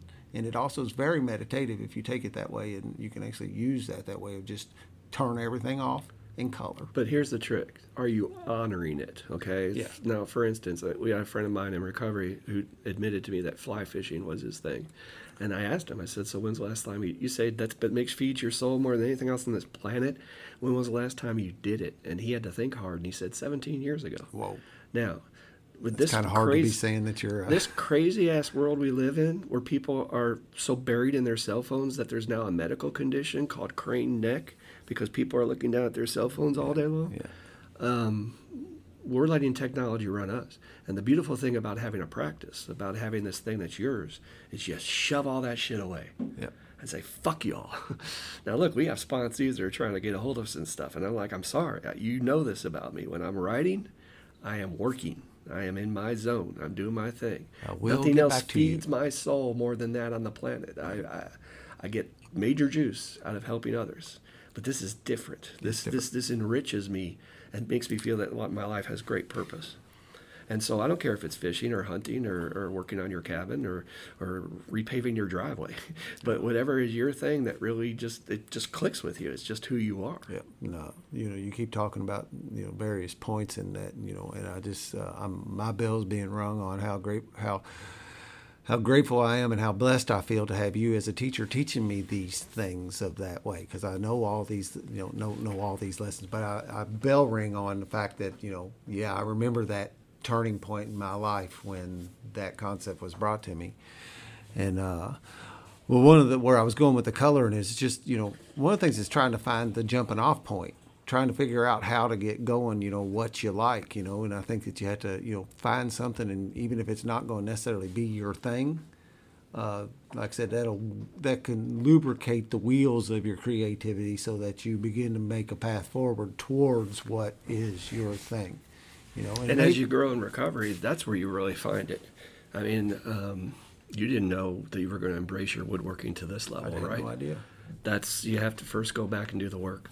Yep. Yep. And really, let's talk about that for a second. Um, when we talk about inventory and all that, it's unwinding what was done to you. You know, the subtitle of the book to go back and reclaim your original self. Believe it or not, there's a you that's buried underneath everyone else's version of who you are. And since you were born, everybody has been pouring into you their ideal of who you're supposed to be. You know, so you enter a family system and they, they say, well, we're Christian and, and we're Republican and this is how we do things. And, and so maybe your little self responded to some of that and maybe your little self said, I'm not sure that's who I am, but I have to go along and because I'm part of a society and I'm part of a, a programming culture, you know, uh, if I'm American, I'm supposed to celebrate Fourth of July. Now, they don't do that in another country, but I'm here, so this is what I'm supposed to do. And um, the great thing about recovery is you get to go through this process of, of picking through the trash, so to speak. Say, well, I don't know if this is me anymore.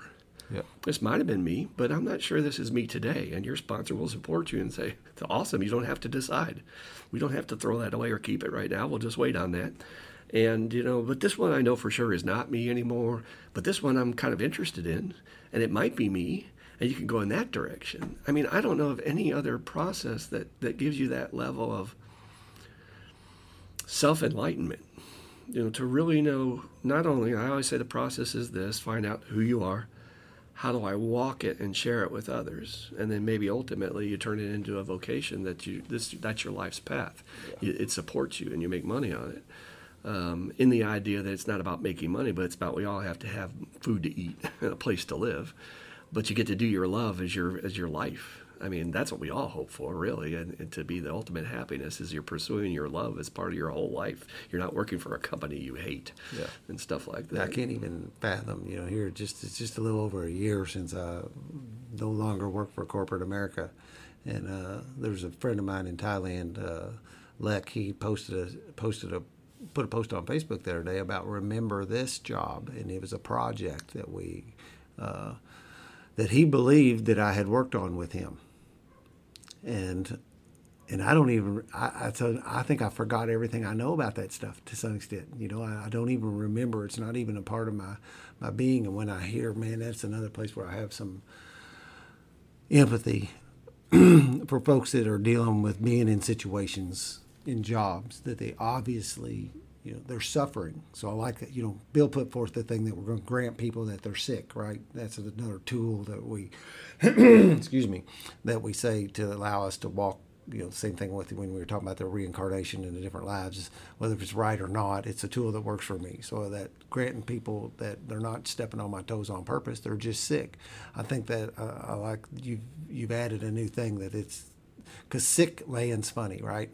But suffering certainly is what they're doing and i'm watching people suffer in these occupations that you know sometimes are their primary suffering point. That's the you know, that's another thing about building relationships is you start to see where people's uh, thought life is and what's really bugging them is what they bring to the table every day.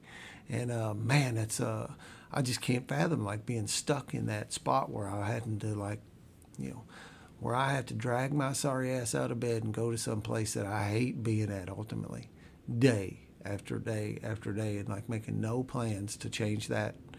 Uh, know, finances and romances, right? Uh, where people get their money and then their closest relationships are the two most impactful. You know, that's what has more influence on your life day to day. And if either or both of those are not making you happy, or not satisfying you, man, that's a bad place to suffer. But it's accepted now, right? It is. I just, well, I have to go to work. So and, that know, I, get I have that, to go, you know. So that I, I got that good pension, benefits. man. It's all got, about the pension. Yeah. yeah. And pensions aren't even a thing anymore. So, I mean, that's a. That's what I tell them. I said, how do you know that's going to be there? well, you know, they're 401ks now. They're your money. Mm-hmm. You could be putting your money in your own thing. They're really, they yeah, they might be giving you these little matches of a percent and a half on what you donate and stuff. But like you know, now I think the Fords and some of these other places do still have the union retirement plans where you actually would probably qualify as the same thing as a pension. So I'm probably I'm not exactly yeah, right but my there, my argument is that a lot of corporations are reneging on those right mm-hmm. now. So don't guarantee it's going to be there. But it not only is suffering in your work life, but then you bring it home Mm-hmm. And you know, a lot supper. of these folks that I work with, you know, it, because of their job, they've got major chronic illnesses, you mm-hmm. know, injuries to their backs and things. So now you got that, and then it's impairing your relationships because you know to unwind from work because you're so miserable all day long, you have to drink and drug yourself yeah. to be able to enjoy your evening and then you just wake up hungover the next day and start it all over start again. And before you know it, the, the life journey is over, and you never found out who the fuck you were. Now, I have a lot of compassion for people in a different angle, Dan, and that is, I mean, I've been there. I've been in that position of not knowing who the fuck I was and feeling powerless, you know, that I wasn't happy, but how the fuck are you going to change it? This is yeah. all I got. This is all I know how to do. I guess I'm just going to write it out because I don't know what else to do. And sometimes I still fall into that. I'm a human being. you yep. know, there's no cure for being a human being and having normal fears. The difference is is that when you wake up that little light inside you, that little light inside you says, fuck that. That little light inside you says, I'm better than that. My life is more than that. Like we say in the beginning of the book, is that my life was not supposed to be like this. Right. Is my life really just another nine to five? Like I watched my parents be so miserable and do that little, you know, American dreams bullshit. Um, if that's your thing, more power to you, brother. Yeah, right. But I've tried that. It did not make me happy inside. I've had all the shit. I've had the acclaim. I've had the, uh, you know, I was trying to be a big time actor and do all that shit, feeling I needed that, you know, to make fill me up inside. And and nothing I have found works as effectively as doing this work to find out who you really are and begin to redefine your path based on that's what the great thing that people are going to miss about this opportunity of the world being slowed down by the pandemic is now you have this opportunity for introspection and to, and to go and do work that could possibly reconfigure your whole approach to life and come out at it on the other end and maybe you're going to decide to go in a completely different path with your career goals. Um, most often what will happen and it happened to me i mean i'm just going to use my own example um, people always say to me, "They say, so you're a counselor? You want to be a counselor your whole life?" And I just start laughing at them. And then you're like, "Why the fuck?" They're like, "What kind of reaction is that?" So I say, "Lordy, kid, you know, no, this was not on my radar screen. And if you don't know what that's about, get sober and you'll understand what yeah, I mean wow. by that. This was not on my radar screen at all. Um, prior to coming to recovery, it was all about me and the big time and the big house on the hill and being the big cool cars and the cool girlfriends and and big star in Hollywood. And it's all about the culture of me. That's all I cared about. But if you go through this fucking work, it just changes you. Now you start to care about the planet. You start to care about other people. You start to care about your destiny, your soul's destiny, and the karma you, are accumulating. And and now it's all about you know how can I help other people more, and and and still the benefits from that is you get rewarded. You have all these. I mean, I can't tell you how many blessings I have in my life. Right. Much more today than I was when I was pursuing that American dream thing. I did not have the blessings that I have today in my life. The riches. That's yeah. these different term. I have riches in my life I didn't have. Um, so I came out on the other end of doing this work that suddenly the question was, were you going to be a teacher or are you going to be in the field of counseling? And um, I talked to a couple people who were professors, and they said it's all about the politics. If you're going to be a college professor, you're fighting to get your tenure and you have to publish, and it's always about defending your territory and your turf. You don't know if you're going to have a job, and it's all about working people. And I was like, I hate that. I hate that politics shit. That's not who I am. I, I have to be myself and then or I to be in this field where I'm going to help people save their life. It wasn't that hard a call, mm. although I didn't know what the fuck I was doing or right. where I was going. You step out on these like you leaving your corporate job. I don't know where I'm stepping out. I'm trusting the bridge is going to be there, but I'm stepping into thin air. but because there. you've changed your insides, you're strong enough to carry that challenge with some faith and that connection you now have with a real the one word Bill uses for our higher power relationship and recovery is he uses the word durable. Mm. Love that fucking word. Meaning that I can weather any motherfucking thing that comes down the pike. I've had a lot of challenges. You mentioned 9 11. There was also the recessions in the 80s where mm. everybody's out of work, but I didn't. I was never out of work once. Um, this spiritual path, when you have a real connection with a, a, a force, a power, a might that's uh, you're close to, you trust, you walk it on these challenges and it turns out okay and your higher power supports you it's deep and meaningful and individual whereas i don't know if you can really get that in a group. And this is a little controversial but i mean through religion and churches i mean the journey of spirituality is within right? And it's individual right? So how can i really do that you know just in a group? Or do i have to also go off and do my own work? And um, I don't know. We always talk about. I joke about when I hear you on the podcast say, "Well, this is the great thing," or "This is the best thing," or "This is the best thing." But really, getting that personal and deep and meaningful and durable relationship with a greater power than yourself, that's real. I mean, we see evidence. I told you I was a pragmatist, so I wouldn't use it if I didn't see results. So when I use it and things work out, I'm like, "Holy crap! Look at that!" I was thinking about you, Dan. Um, two things I want to say to you while I'm thinking about. It just doing this freaking podcast, brother. I mean, you know, I, just got, I just lit up like a firecracker thinking about this this morning about coming here and, and say, look at this guy, dude. He's fucking out there on the airwaves, man, putting this out for posterity and, and, and helping so many people and just the people to come because, you know, I don't think you have any idea how many people are yet to come to listen to this. Um, not at all on your radar screen, not anything you thought be, you'd be doing. And when I met you, I certainly didn't think this was, we didn't even know what a podcast was back yeah. then, vaguely. And um, so that's one thing. And then the other thing is the growth, right? One of the growth aspects about recovery is you get to get your emotions back and you get to be authentic and share them. So every time I listen to you, and it seems like it's getting more so, maybe past year, I don't want to put limits on it where you're being authentic and getting emotional at times. When you got really emotional, when Holly shared that concept with you, it will help them to feel loved or it will yeah. make them feel loved. And you get authentic and start tearing up. Like I'm doing now. Now, that guy, man, that little kid, that dude did not feel safe to be able to do that when I first met you. No. Your guards were up. Yep. Plus, I give you a lot of. Uh, I give you a lot of space on that because you're from Indiana. So uh, you tough guys in Indiana, you don't share your feelings. You know, us weirdos in Louisville. Maybe the rest of the state of Kentucky, you know, yeah. but, in Louisville, it's pretty progressive. Um, that, that's a guy I never knew was in there, and now you're able to authentically share that with the world, and that brings people close to you. When you get real emotional like that. I mean, I just feel like everybody's swelling in on the podcast and like on your side because they can feel the genuineness of that. Mm. And I couldn't do that prior to this work. Oh, I, I never knew how to cry back then because I had been shut down from my alcoholic family system. It was just buried deep inside. Um, but to be able to show that with others and other men, that was the real hard part. You don't open up and show that right. in front of men. You get accused of being this and that, and it's just garbage. Um, so congratulations to you. Well, I want to give you, a lot of praise yeah. with that. I really see a, a, a, growth, a healing maybe. Yeah. That's taking place recently where you're really coming into your own on your feelings. It's really cool to watch. Thank you. It always touches me uh, to hear you speak on that. And like I said, I don't see me that well. Uh, I got a guy that sees me pretty good if I let him. Uh, so, uh, what hit me is you're talking about that stuff and not knowing where you're going, and uh, is that you know some of this stuff feels like an accident, sort of.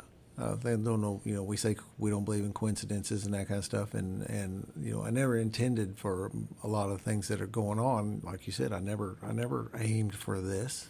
I mean, it was doing a podcast. Couldn't have, now you know I could have had you. Let's just say like uh, uh, when we first met or whatever, and you said, okay, here's a list of things I see you doing you know, so if this woodworking thing, that actually been something, you know, like doing it at the level I'm doing it now, no, I would have rejected it. But that actually was in the realm of possibility because that's already there to some extent.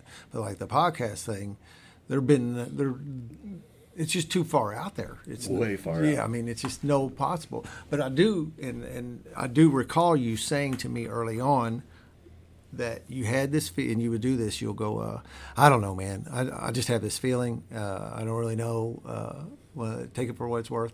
Uh, but I, I, believe that your voice is going to be heard on a bigger level than, and I don't know how that's going to happen. I don't know if that means circuit speaker for AA. I don't know if that means, you know, and uh, to think back of that, how prophetic, speaking of prophets among us, uh, that was at a completely different way than what was we could have either one of us fathomed at that point in time. Uh, I also remember whenever you were talking to me and I was complaining about my job all the time. Uh, that you know, who knows? You do this work, who knows what you'll be doing? Don't get locked in on the fact that you're because I would have told you that this is be place that I work uh, till the day I die. That you know, this is just me. I've got in the saddle, and uh, you know, this is this is just me. You don't understand. This is just me. Uh, deep down, I really like it, even though I bitch about it every day. uh, and the place did treat me well, and I grew there. And I, I'm not like saying that was this. I didn't suffer at the level I hear some people suffering in their jobs, but I was towards the end. And you told me, you know, who knows? Keep open, stay open about what what the universe is going to bring you when you do this work. And you and then you were saying earlier, you know, and I have. I've landed on this spot that I I really can't believe it. You know, I'm I'm getting to help a lot of people I found this little niche with this podcast that just just suits me. I love doing them. I, I love everything about doing this. Uh, I get to sit out here and make wood and do that, which is a passion that I'm developing and continue to develop. Uh, you know, and I certainly didn't have this handyman gig on my radar, and I love doing it. I sit back and I'm excited about going and working for somebody today, and and fixing, repairing, putting something in new. Uh, ultimately what I'm doing when I'm showing up at those handyman jobs, I'm improving the quality of somebody else's life. And yeah, I get a little of that money back for it because that's the way the world works. But uh, it's a, every time I see this complete win-win situation where I'm walking away from a job that I actually take pride in today, I stand back and go, "Hey, look what I did," you know. And they, they're saying the same thing. That looks really good. And so I'm walking off, and they're really happy, and I'm really happy, I got some money in my pocket. Their shit is fixed or improved. And to think, you know, it's all it's dreamy. Now, a lot of people wouldn't understand that dream for Dan, right? Because my dream is not the same as your dream. You know, you got to find your dream. Yeah, more likely this is not your dream, uh, but it is. And, and you know, and I never knew it was my dream, right? And I don't even that allows me to be open because I don't know that I'll be doing this next year. You well, know, let me just, uh, let me interject this real quick how do I know what my dream is if I'm all bound up by what everybody else has put into me about what right. I should be chasing? And and and th- this is work you can't do on your own. You have to have a process, and you have to have other people in your life to guide you to see your own truth. And, uh, we are blind to our own truth. We know that, but we our ego won't accept. Well, I know myself better. I don't need to do that work. But if you're bound up with all these other messages, you're getting 24 hours a day from most social media and from uh, television and from our power structures, and saying that this is what you should be chasing how the fuck you know what your dream is? Yep. Parents, you know, that have your best intentions in mind. Because it's again, you know, this is never, you know, that's a that's a default rejection when you start putting on there that your parents. Because if somebody has really good parents, now somebody's got real shitty parents, they can accept that a little bit.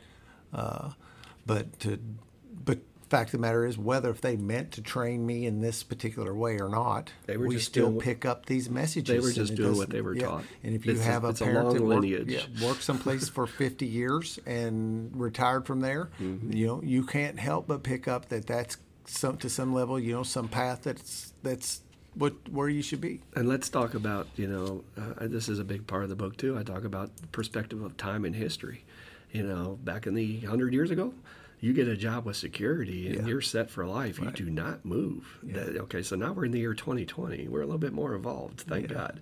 I did want to add a couple and of devolved at some level from the standpoint because you get these jobs. Like I said, that's one of the things that got me was they started tapping people on their shoulders that had worked there for 40 years and showing them the door you know and it's like uh, just like you were saying about the pensions not being there anymore you know these these these jobs are not secure Or if you work that hard and you eat the typical American diet and you have a heart attack right before yeah. you retire. Right. So what was your work for? Yeah. What was your? Um, so not recognizing yourself in recovery. I can't tell you how many moments I had after a, a, a night's writing or during the process mm-hmm. when I literally had to step back from the computer and just start laughing my ass off. Okay, let me back up.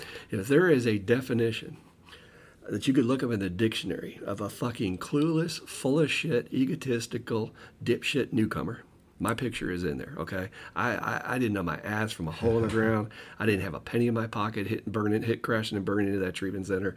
I thought I knew everything about everything. You couldn't tell me nothing.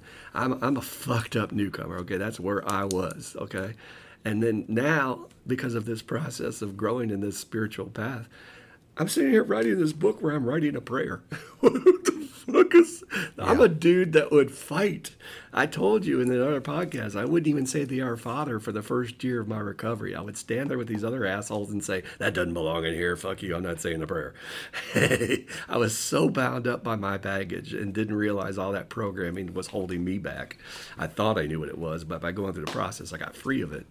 So that's one thing, and then and, and then I had to got to got to that. The one that really blew my mind was I got to the process where it's like, okay, these steps they have to be altered just a little bit for TSSR because I just certain words just don't fit the way we're doing this program as opposed to the way the tradition the steps have been doing. Now think about this, dude. You think I didn't have this in my oh, mind? Fuck. Like I'm going to be burned at the goddamn cross. yeah. you are freaking changing the twelve steps, and yet as I looked particularly at like for instance the fourth step, you know.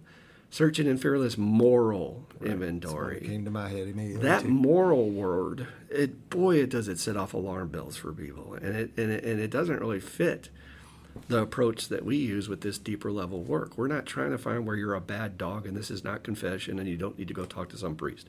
That's what I interpreted when I heard that. I'm like, whoa, whoa, whoa. I guess I'm a sinner and I need to confess. Instead, the word objective was just blaring in my mind. Uh, it's made a searching and fearless objective meaning that I'm going to step back from my emotions and I'm going to put it on paper so I can analyze it like a tax accountant right. look at my accounts yeah. and say this is what you got and this is what your liabilities are. Um, it just was, it just higher power was like that's that's just better. Do it. But again, I'm stepping back from the process going, who the fuck is this guy rewriting the goddamn steps? It just astounds me that I'm, I'm in that position because of the this this path, you know, like you said, not recognizing yourself. Just real quick, that's one of the examples when I say the language has been updated. You know, the language in there, you know, so that could have been a perfectly good term for 1935 and didn't necessarily, I still think it did hold the same kind of thing. But, uh, if you read into the story there, you know, he's not really talking about morals. He's pretty quickly did not, but that word is in there, and you know how we, you know, we, we will we grasp at the thing that will prevent us from moving forward. the one word, and I agree with that one big time. This is not about morals. And yet, in every other area of our life, how many of us are so ready to get that new cell phone, mm-hmm. new version of uh, internet, new version of uh, Netflix? Yep. Um, I mean, we jump right on that. But then when something new comes in our traditions, we're like, "Oh, I don't know about that. Be careful." Yeah, I like what he says. I mean, you know, my Marion used to say all the time. You know, back in Jesus's day, they used to stone people to death for fucking doing shit. Yeah. and then Jesus comes along and says, "Oh, uh, I don't know about this eye for an eye shit. You might want to relook at that, man." You know, and that's when he pulled out the example let he with the first who's not sinned throw the first stone right, yeah. this is why they put jesus to death in case you haven't studied the history of his existence it's because he challenged the power structure mm. he cha- i mean this is all these people i'm gonna say it man it just bugs the crap out of me everybody that claims to follow this teacher first of all you cannot follow a teacher if you do not practice the teachings.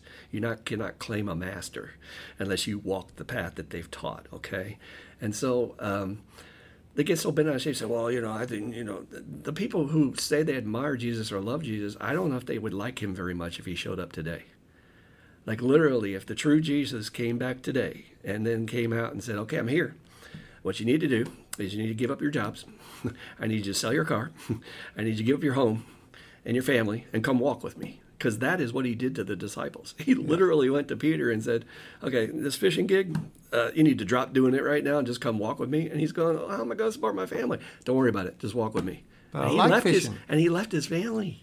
Yeah. He left his family to suffer, to follow Jesus. So all these people say, "Well, I follow Jesus." Well, if he demanded that of you, would you be capable of it? Mm. I'm not, I can't say I would be. Yeah. I would be holding on to my old clutching and the familiar stuff. So, but that's that's the history of it. He was a teacher who came and challenged our ideas of norma of what's normal, and and then he, he asked us to grow. He asked us to expand, so that instead of the Old Testament, we're going to stone people to death, an eye for an eye. He said, no, forgive thy neighbor, love your neighbor as yourself. And the Pharisees said, we ain't having that okay, you're you're swaying them away from the church that we believe in, so we're going to put you to death. We have rules here, buddy. That's right. Don't you challenge the traditions, man. We will burn you at the stake, bro. And I get it because human beings by nature are threatened by anything new, yeah. anything that challenges my idea of what I think I know and what I think I'm familiar with. I, I'm okay with that. But be careful what you claim about a teacher without really knowing. I mean, yeah. I really do believe that if Jesus came today, he would make demands on people. They would say, well, hold up now. Jesus, I mean, I dig you. I mean, you think you're a cool guy, man. I really do. But I'm not so sure I'm going to grow my hair out. I'm not so sure I'm going to walk the earth in my sandals uh, and then preach on a street corner with people throwing stones at me and tomatoes at me because, you know, they don't like me. Uh, I mean, I guess it was Peter who actually denied him. Yeah when the centurion said, hey, "I saw you with him, pal. You were uh, you're that guy." Oh, no, I don't know him. me. Uh, see, everything that happened is a lesson. All these teachings, yeah. man, they're, yeah. they're all part lessons. of my openness is the rejection of those principles. And you know, you one of my one of my first books I read after coming off the steps was uh, was Emmett Fox's Sermon on the Mount. Oh God, and, he was know, a genius. Was, Emmett uh, Fox is a genius. It shined a light in that. And I didn't know that the light was as bright as what it is, but you know, uh, I don't reject any of those teachings anymore. You know, that was one of my old things and that I picked up. You know, there's a choose one and stick with it. You know, well, I couldn't. That was impossible. Like you said, I can't do that. Uh, today, I get to draw from many of them, all of them that I can, that come into. And one of my little personal growth spurts myself is the fact that I am uh, no longer rejecting the teachings in the Bible. Well, the thing is that he was big on is don't get caught up in the messenger, listen for the message. Yeah. And he would sort of cut through all the crap that people put when they first thing he did was he said first thing you need to understand about anything that Jesus taught was that it was a parable. Right. And he really broke it down that, you know, you think people are dumb today. Let's go back to the day when there was no printing press and there was no books and there was no TV and there's no nothing. We're talking dumb and dirt farmers. So he's going to use stories to teach them a lesson of things they will relate to. Right. So one of the first things Emmett Fox talks about is they're living in a desert. And in a desert, water is life. Right. So every time Jesus brings up water in a story, it's not meant to be taken literally, like, let's go in the water, let's go swimming. Yep. no, what he's saying is life. And if you don't understand the parables, you won't understand the stories, you won't get the lessons. And people are so literal about passages and things that they miss the message. And that's one thing that Emmett Fox cuts through, and, and, he was a genius. He's an unsung genius. And what's really interesting about our program is he was one of our teachers that came through Bill. Right. Because Bill was reading his books while writing the big book. Yeah. And a lot of his language, like the great spirit, great intelligence of the universe, that's pure Emmett Fox. Yeah. And they even went to hear Emmett Fox speaks at, speak at Carnegie Hall while he was writing the big book. So um, don't think that didn't have an influence on his teachings of what he put in the big book. Yeah, and you know, uh, the British Springs, and there's a quote, and we talked about this last time about some of our favorite books, and, and I always get this backwards. Uh, I have a few things that uh, that I continue to stumble on. So it's what's uh, the imperfection of spirituality. Mm-hmm. Is that the right way? Because I'm right. the spirituality of imperfection. No, you know, no. that works too. Uh, or the spirituality of imperfection. You're right. That's what it is. they both work. You know what I mean? And, and, that's why that's the that's the thing I get wrong. I can't. Uh, I, I, it doesn't land on that. But uh, Marshall had sent me a quote on there about how that we use these stories to teach one another, and that's where you know, and that's that's where we learn is by telling each other stories to you know and sharing them, and you know, and that's the way we grow in connection with one another on a one-on-one basis. That's the way we grow together as sharing in meetings as a group to allow yourself to be open that way. And that's the same thing that was happening in those biblical stories is this storytelling thing of how we pass down. And it, it doesn't you know and i come off with all kinds of little ideas to try and uh, to get somebody to hear me you know that won't necessarily be you know don't take this literally this is not what but but just think about if you were doing this how crazy that would be. you know, well, you're kind of doing that, and you can make those uh, make those connections with people through that storytelling art, and, and we've been doing it forever. We've been sitting around campfires telling stories. We've been uh, we've been passing on our knowledge by sharing our experience, strength, and hope uh, and, and, passing that stuff along. So I love that whole storytelling, and that's Marshall's thing was is that by this podcast, it's just another one of those ways that we tell stories. It's beautiful. Yeah, I love it. And that goes back to that. Well, there's a tradition in comedy that everybody steals from everybody. Mm-hmm. And it's the same thing in spirituality. Nothing I say is original. Right. I do take credit for a couple phrases that might pop out at Me times too. where I'm like, that sounds pretty good. I think I'm going to patent that. That's my yeah, deal. Yeah. uh, I think our group can certainly patent the word juice. Um, you got it up on your sign up there. Yeah, and, it's everywhere and, now. And everybody's like, everybody's like, well, what the fuck is juice? Man, juice is that good shit, man. Where you're like a little giddy kid and you just can't stop laughing, and you're just like, I got the juice. I just feel jizzy. Yeah. it don't take my friends and the people who come in contact with me to begin to adopt that word because it's just it's just there is no definition of it. Uh, you know it when you feel it. I would and, like juice to be associated with TSSR. I like yeah, that. Yeah. Got the juice. Yeah, you seem like you had in there a couple notes on there, but you know that uh, I put a note over here about you know. So I experienced these accidents, you know, and, and, and I couldn't see some of them. You know, my big one was when my address changed on that paperwork. Uh, and I have to have somebody in my life that helps me, you know, kind of like Chuck C.'s new pair of glasses thing. You know, I had to have some different perspective through this mentoring slash sponsorship role to do that, and uh, and and one of the miracles of doing this stuff is watching when somebody brings those things to you, uh, and they don't know it, and you get to point out the miracle that is in their that just happened to them that they're kind of downplaying or completely don't understand. Uh, you've been an awesome teacher in that in that way, and have helped me uh, help me guide others in the same kind of way of seeing those things. And then what happens? And it's kind of like when you're sitting down at a fifth step, you know, and you start off with that list of character defects, and you hand them a couple, and then the next thing you know, they're picking up their notebook on their own, you know, and they start getting they get the wheels lubricated and uh, and and they begin to make their own character defect list. You know, it's it's both of us in a minute, not just me. Uh, the same thing happens in these miracles in our lives that we become to have those eyes that can see, you know, and then the next thing, you know, what happens is your sponsees are calling you, like you get the little text, hey man, you got a minute? I got some juice to share. It's like, oh hell yeah, I do. You know, uh, hold on, let me get to an environment that is conducive to, to absorbing the juice, and uh, and that's another you know that's that's it's another byproduct this collateral benefit thing of doing this program together is that i get to absorb you know the, the guy honking the horn and all that negative energy that you absorbed in that moment time from just trying to back out of your parking space. Uh, now i walk day to day and i got all these people calling me and sharing their juice. You know so i get to absorb that all day long. So you know I, we are a sponge uh, and and and that helps me carry you know, it, it, puts pep in my step. You know, and you shared the other night about you know when somebody calls you with their problems, your you know my problems almost always instantly disappear. Always. I can be sitting here, always. you know, uh, muddling on some kind of thing, or sometimes it happens to me at work. You know, I'm in a little tight spot at work, you know, and I'm a little bit stuck for a minute because I gotta, I gotta come up with a creative solution on the fly, and the phone will ring.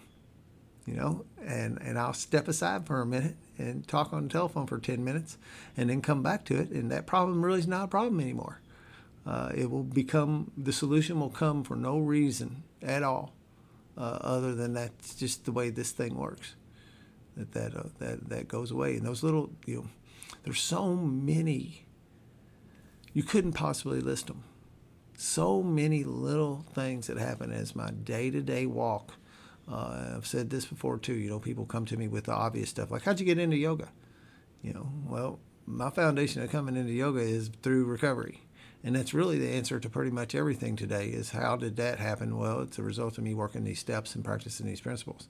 That's that's that could almost be, you know, a universal answer that I could just have printed on a card and hold it up when you ask me a question. Kind of like the same thing with the Holly statement when you know, why are you doing that? To make them feel loved you know, that's a universal answer to many of my questions. Uh, the power and the the effectiveness of this stuff is beyond us sitting here. Uh, we we in no way can communicate this. It must be experienced. I think that's a perfect example too of you know um, we make progress in so many different areas of human development, and technology is certainly the one that we're all focused on since the turn of the century, 1900th century, I'd say. That just all things took off technologically, yeah. and um, very short time ago, guys. But that's the problem. In the short time, we've allowed it to more dominate us. And so, but it has its uses. And so here you are in a job outside somewhere, and somebody can reach out to you in a moment's notice through this thing called the cell phone, where it can be used for a positive effect rather than taking away from your life, but having the consciousness to know which is which. You know, one of the things you were talking about, and I think it's important to mention today too, when you were saying about uh, other programs have all these other tools in the toolkit, but they don't have seem to have all these tools. Well, one of the tools we have that I think is a life changer is that sponsor idea. You know, this yeah. is a deficit in Western culture that we've so pushed away the idea of an elder, that a teacher, that somebody who actually takes part in your path to walk with you and show you the way. Now, in the old days, before we had television, we sat around and stared in the fire and we listened to the stories of the elders. And that's how the younger kids learned about life and how to treat the, the world. Our fucking fire today is the television, and our fire today is our computer screens and, and cell phone screens. And it's isolating. I'm not involved with anybody else, I'm involved with a device. You're having a relationship with a device, which you know has great concerns for me.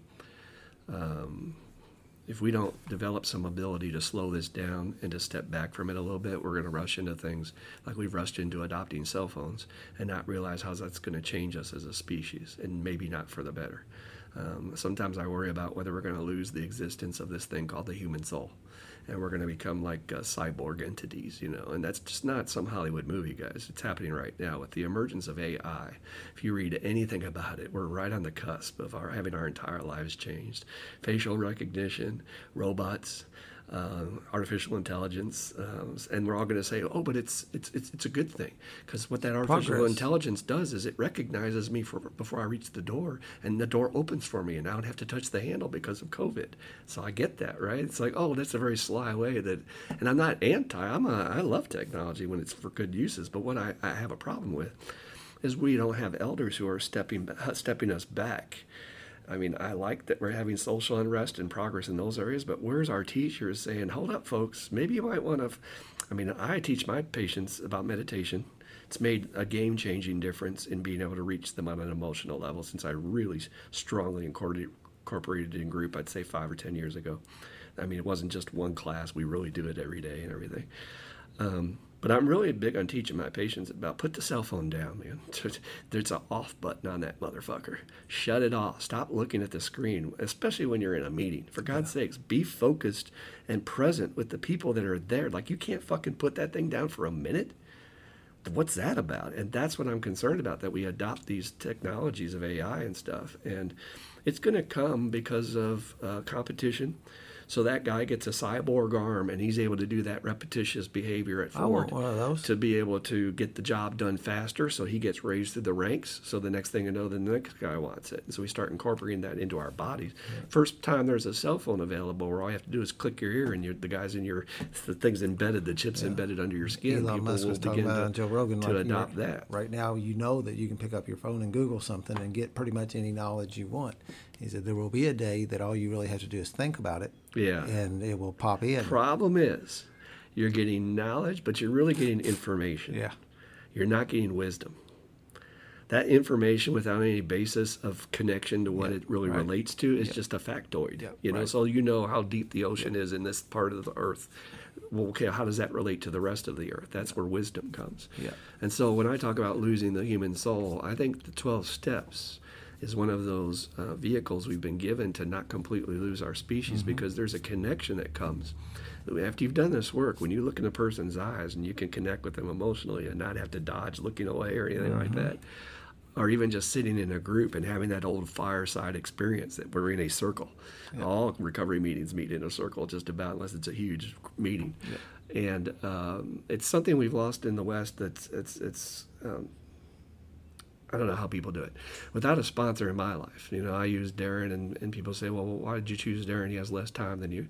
I'll tell you why I choose Darren. Every time I call that motherfucker, he resets my attitude on something. He resets my perspective on something.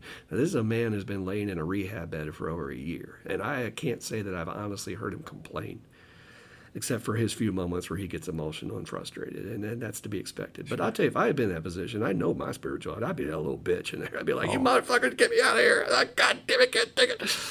And so I watch his example. I mean, because that's where you see a person's true spirituality is how they're walking the path. Who cares what you think or talk about? And we got a lot of preachers in the groups, right? And there's a few we know personally. And I say, I don't want what that guy's got. You know, he talks a good game, but he ain't walking it, pal. Yeah because uh, he's not compassionate. He's not caring. He's, he's, he's ugh, it's just that energy. You can feel it. But every time I call it Darren, man, that energy's there. And, he, and the main thing you want from a sponsor, guys, is somebody who really has the capacity, who's done their own work to be able to listen. Mm-hmm. They're able to be present. You know, if I'm talking to a sponsor and he's constantly looking at his cell phone, um, my first thought is that motherfucker ain't listening. He don't give a fuck what I'm saying. I'm, why am I even bothering to open up? And for my alcoholic child, that child's immediately ready to close back up. No, no, I can't trust them. So I'm going to shut right back down. Um, and I want to say another shout out to you. Thank God for you entering into my life, Dan. I mean, um, this was by divine uh, predisposition, whatever you want to call it. I, I think in some ways ordained uh, that we cross paths because yeah, I, so too. I don't so. know both with the process of writing the book because you were so supportive and I had the ability to feed you chapters and you're feeding me that juice back which gave me that fire to get it done right? Because I want you to read the next chapters you know? I'm kind of doing that with my book right now. I'm coming up on another break where I might have some chapters for you in a few weeks and I'm like I want him to read those chapters I gave him because I want to know what he thinks. And um, but especially with the challenges of doing starting this program this is not something anybody can do alone yeah. and we have a really solid home group where everybody's contributing everybody's doing their own thing to make sure and the ladies i want to put out a shout for them at the tuesday night group they're carrying that torch strong keeping those seats open and, the, and that those doors open um, but this is nothing anybody can do alone. And, no. and um, if I ever had to ask, we joke in our program about Lieutenant Dan from Forrest Gump. Lieutenant Dan, uh, I couldn't ask for. Oh my God, I get all emotional here now. you saved my life, brother. I, I mean, I, I, need you to really hear that. You, there's so many times where I had nobody else there for me, who really understood what I was doing you know, people give you lip service and they're like, yeah, yeah, yeah, I hear you. they don't really know this path I walked to write this book and then to take the slings and arrows of everybody when they say, what's this motherfucker do? Does he think he's a messiah or something? You come to save the planet? yeah, I think I'm a messiah.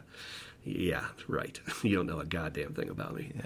Um, but I got one guy in my life, well, two with Darren, who I know for a fact know who I am and they know my intentions. And that's what I look for in a friend. You know, being an alcoholic from an alcoholic family system, I'm very damaged. And so, um, what gets damaged the most as a child in that kind of environment is your ability to trust, mm-hmm. and, and and loyalty is big, bro. Yeah, I gotta tell you, you, you really question, you know, who's your true friend, and and anybody who's lived a while on this planet, you know that you don't find out who your friends are until hard times come. And when hard time comes, you're like, oh, that guy's just lip service. He's an acquaintance, or that guy's a downright enemy. Yeah. He never had your back to begin with. But this guy, he's staying there unwavering that he supports you no matter what. Mm.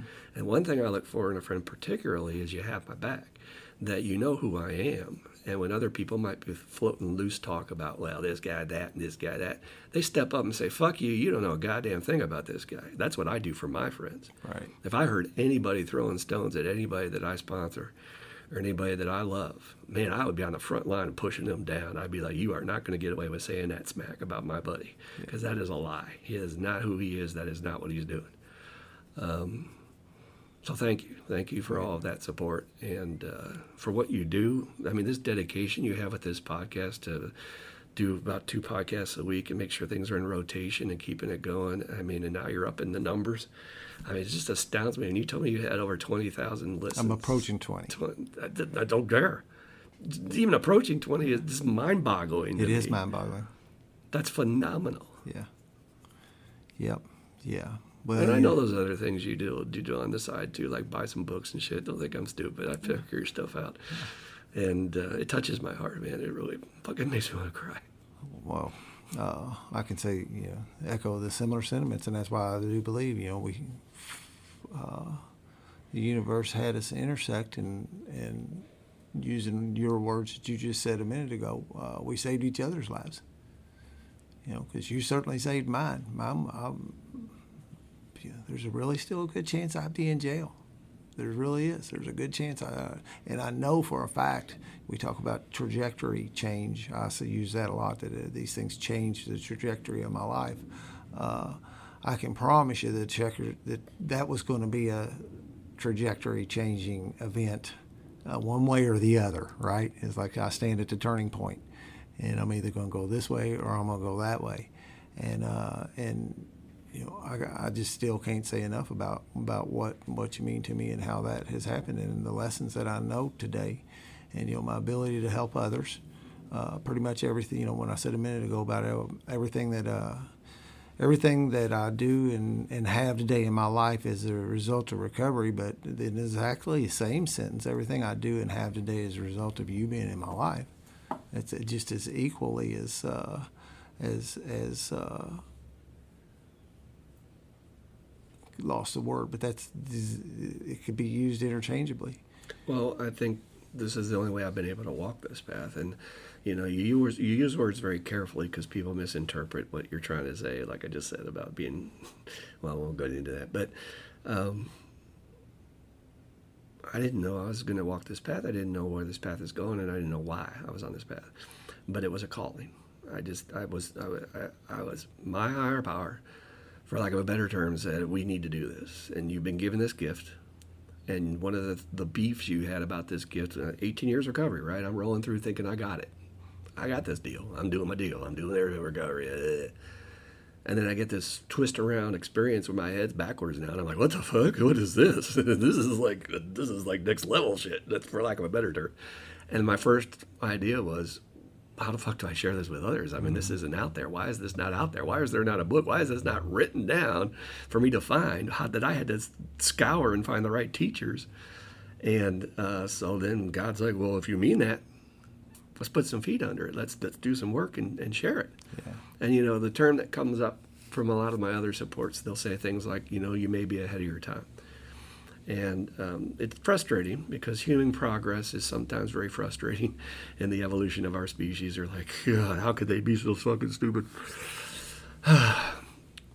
but it'll still be there. I mean, the guys that were ahead of their time with the light bulb and everything else, they were they did that work. The guy, I'll tell you the recent example that just blows my mind. The guy that started Zoom, man, we all owe him a prayer tonight. Yeah, you, everybody that's getting that's able to do your job today because of Zoom. I want you to get on your knees tonight before you go to bed and thank that motherfucker because he he will tell his story as I heard the short version that he had no idea why he was doing it, nor did he understand why he felt this strong compulsion that he was going to build the network or whatever it was, the programming so strong that it could sustain a, a nuclear apocalyptic event.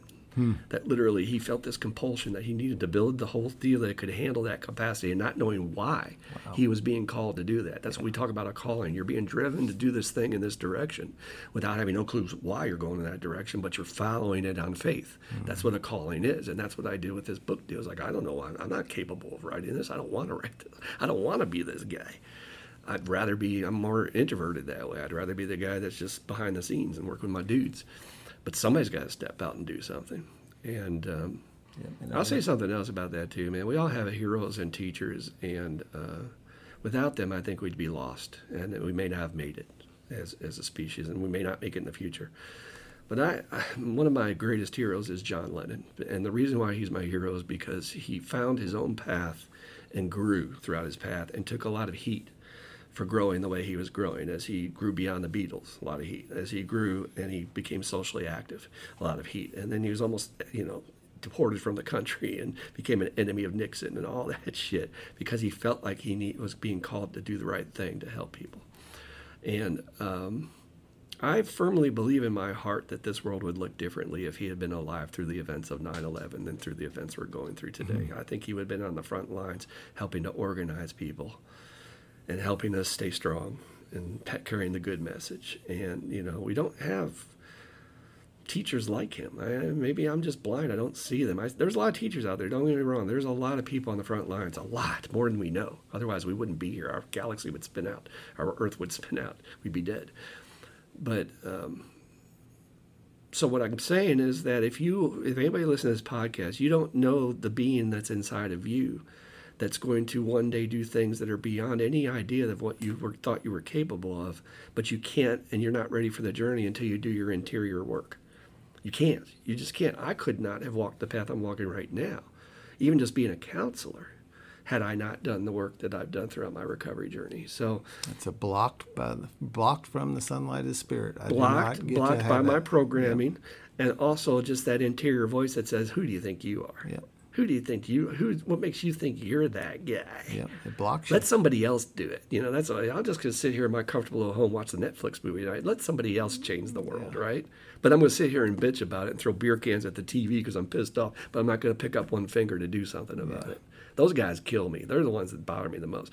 And we we saw a group of those recently in our life of people that just wanted to throw stones and bitch about it. It's like, well, what are you doing? Yeah. How many people are you sponsoring? And how, how are you carrying this message in your own way? Right. Yeah. That's you another know? big point. Is like you know you carry your message in your way. You in know, your and, own you know, way. And stand in your integrity and, and authenticity and, and do it.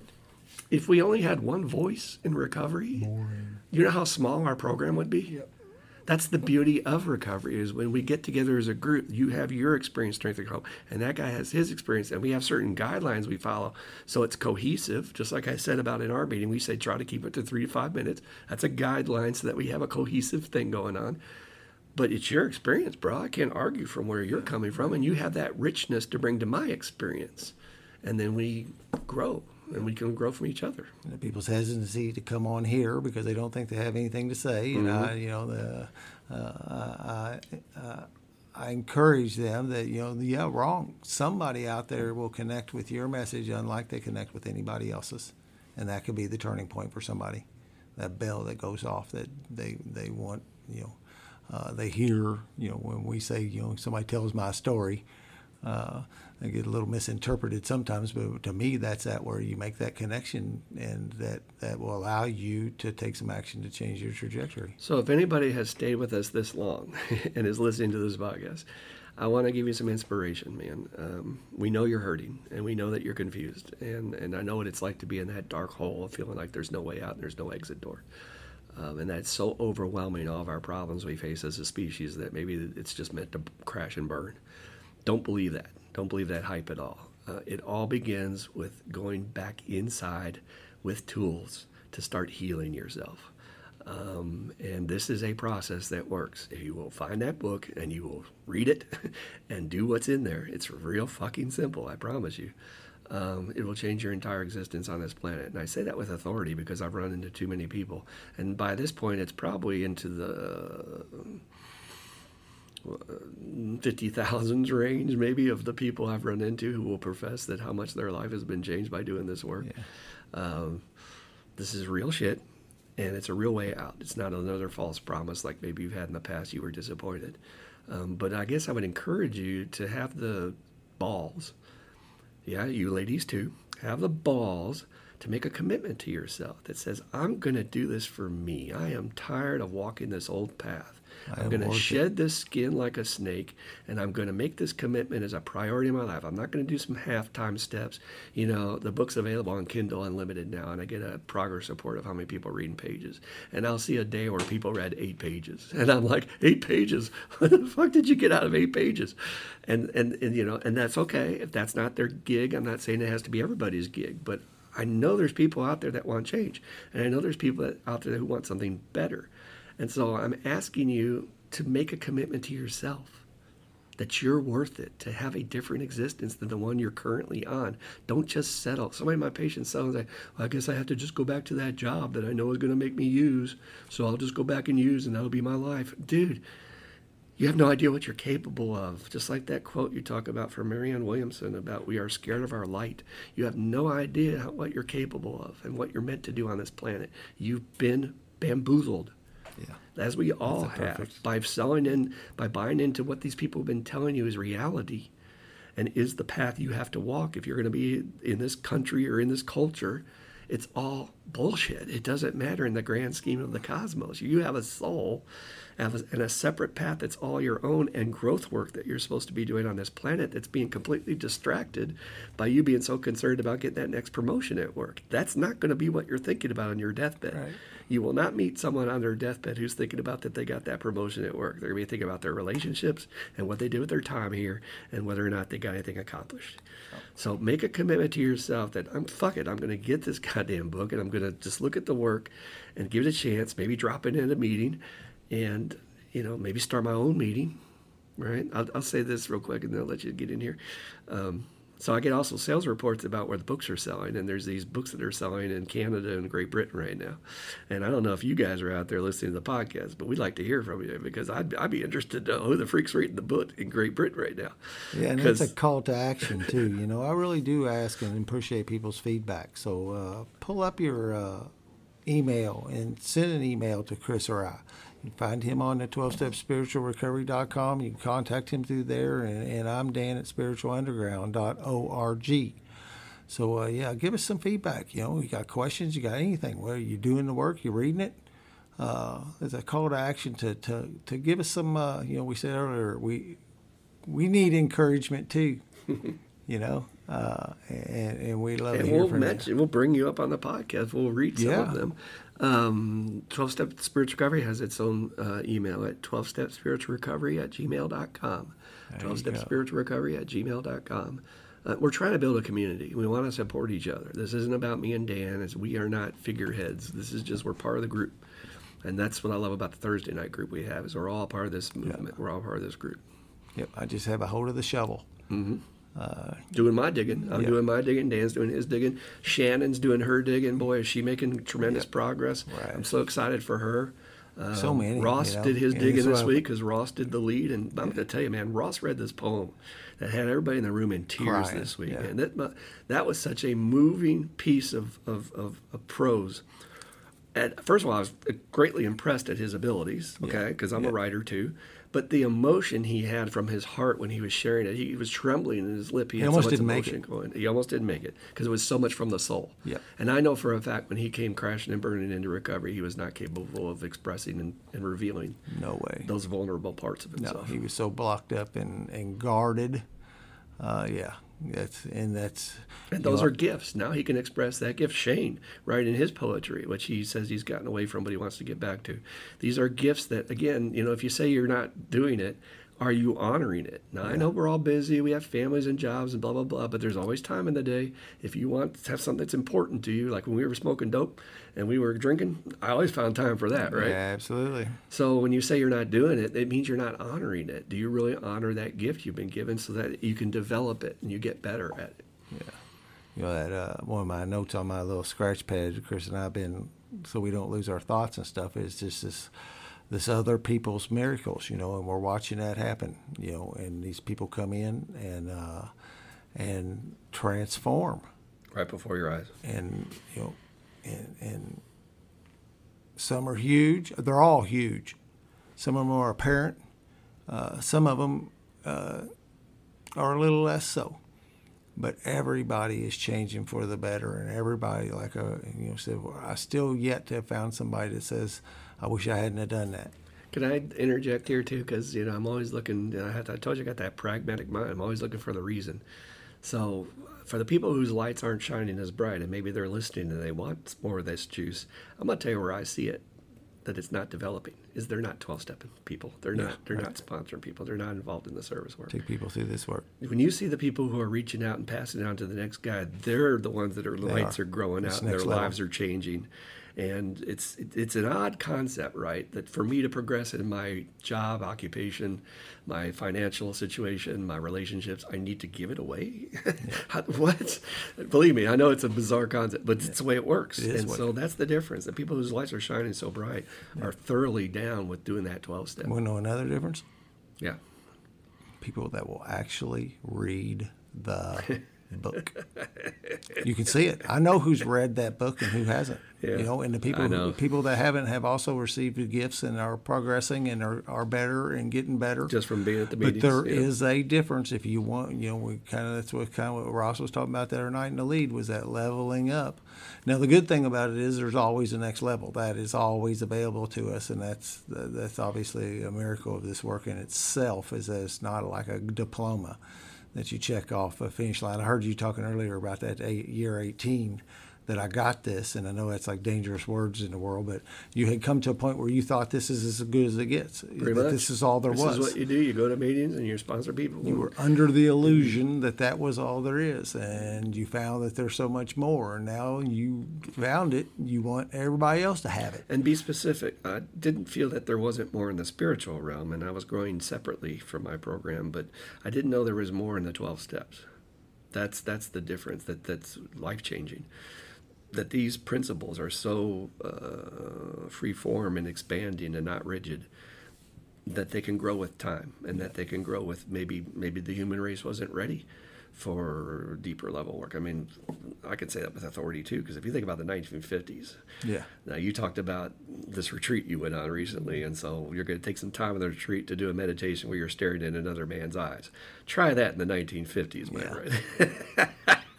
So maybe we weren't ready on some level I know for personally, I wasn't ready for that deeper level work until I was Right. further down the path. Yeah, yeah. Go So- back to that. And he's just not ready yet. Now, I do want to put a word out, though. You, you don't have to wait till you're further down the path to get this work.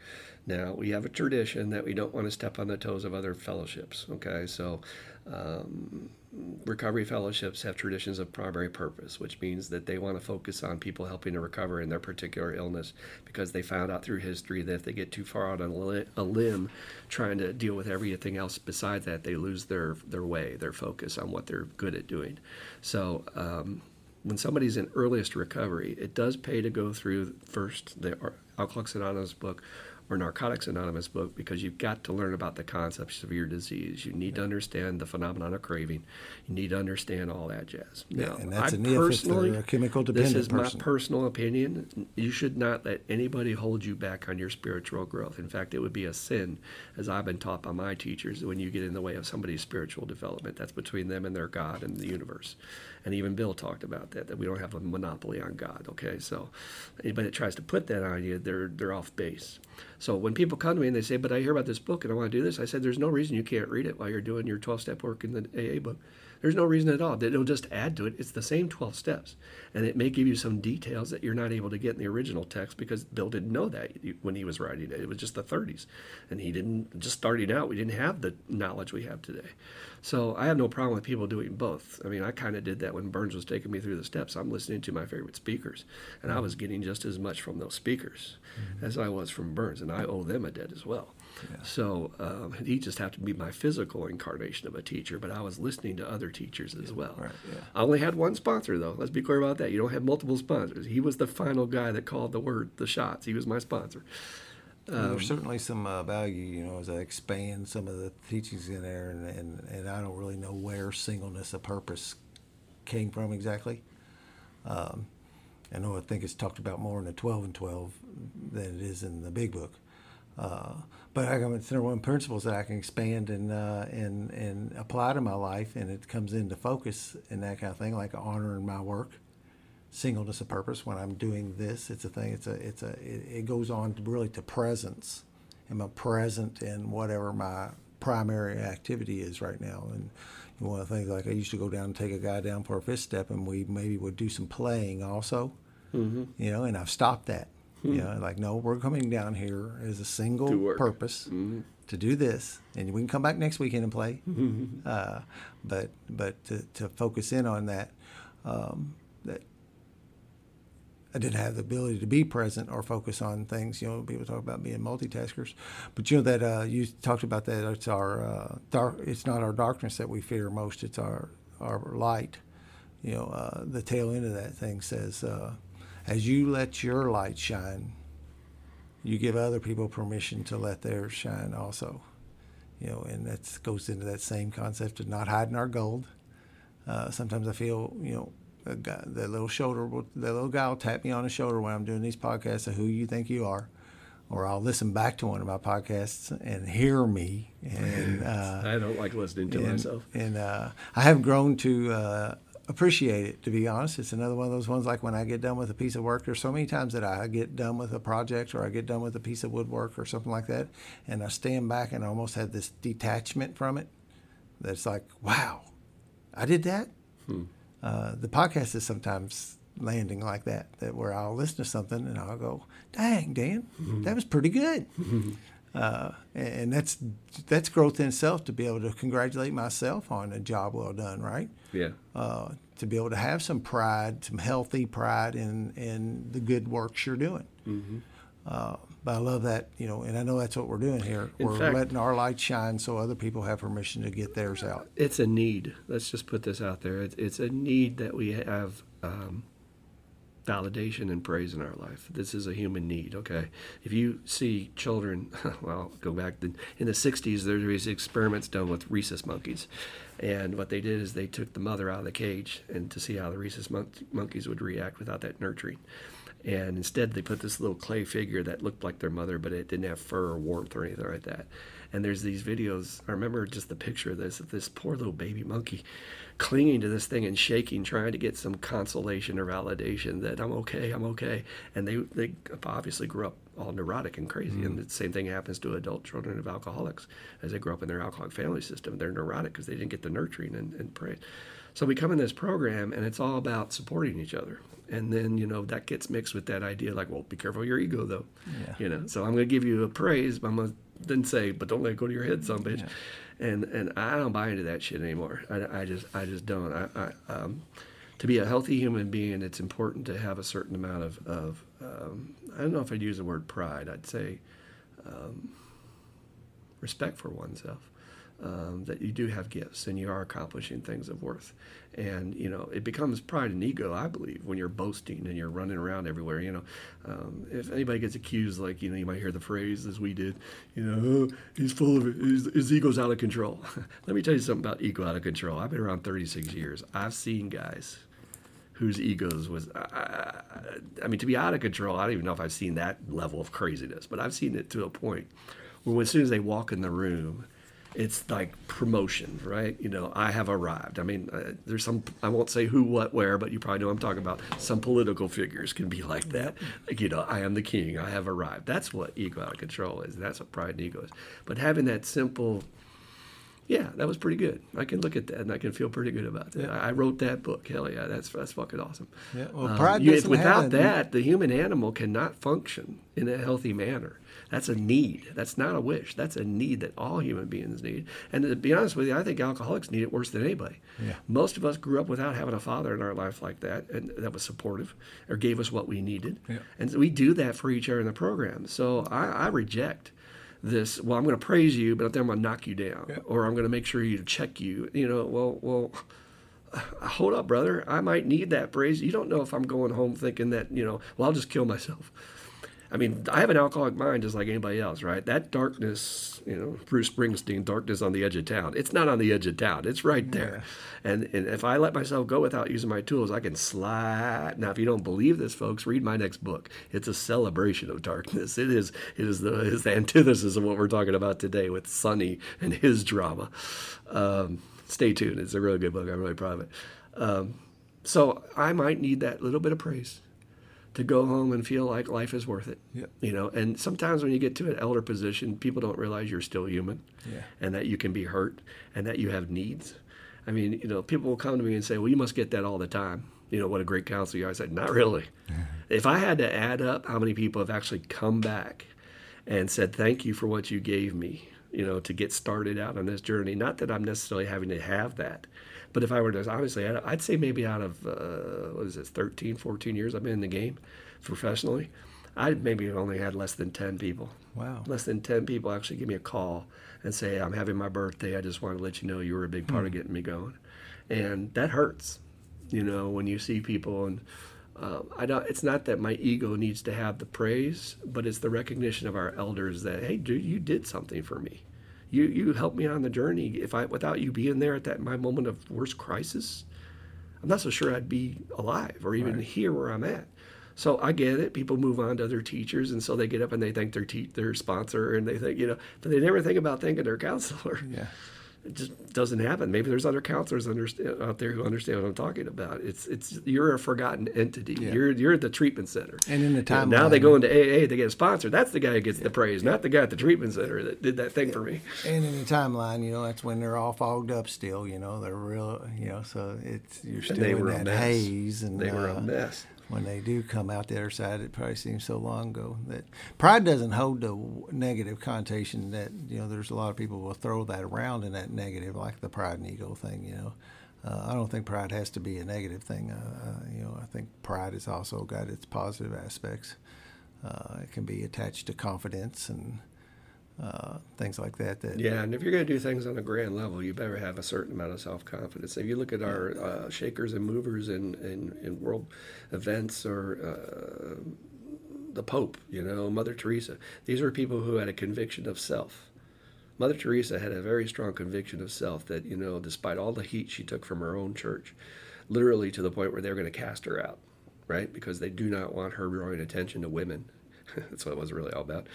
Um, and you know, we don't want you going and serving the poor, and it's not about you. And she said, but I'm being called to do this, so I have to have a certain confidence in self that that's what I'm going to do. Yeah. Without those people, we would not be where we are as a species. So, yeah. and I'm trying to tell the listener here, you're that dude.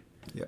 That dude who's doing that stuff, I mean, when Mother Teresa was younger or John Lennon was younger, being told that, well, I know for a fact of John Lennon, I know his story. When he was running around Germany and screwing whores, and they were just starting out as the Beatles and saying, well, you're going to be this guy one day who's going to be out on the social front lines, do what you're doing. He just said, what the fuck are you talking yeah, about? But he went on the journey. He went on his own journey of discovery. And really, the unsung hero in that, this is a total side note, but I'm a Beatle freak is is George Harrison. George Harrison was the dude that went the other way and said, "Drugs are a dead end. I'm going to get into meditation. I'm going to take you guys to see the Maharishi, and we're going to go to India in 1967." And they got on that train and went to India, and uh, changed John Lennon's path. Mm. I'm convinced of it. George Harrison enlightened him to that. Yeah, there you go again with like being open to teachers in your life and uh, I'm very aware of that today. That awareness is another one of the big, big things in my life that I can be aware of when something is being presented to me as an opportunity, and and answer that call to adventure. You know, that's where you know I got to answer the call. I got to pick up the phone when it when it rings. Say yes. Yep. Say yes to be the universe yes. occasionally. Yeah. And it's it's really hard, you know. I mean, even this morning, you know, Saturday is a day to sleep in and do some writing and uh, you know it's outside the routine. And I yeah. couldn't wait to get here, and I'm yeah. excited to be here. But there's that little voice that's like, I don't want to get. Uh, yeah.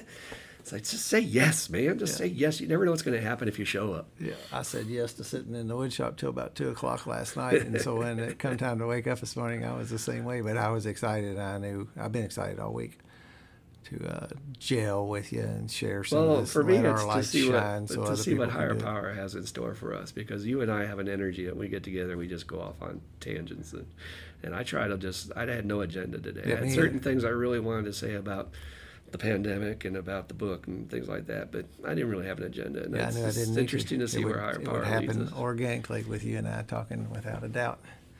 It is cool. Should we see? Should, should we sigh?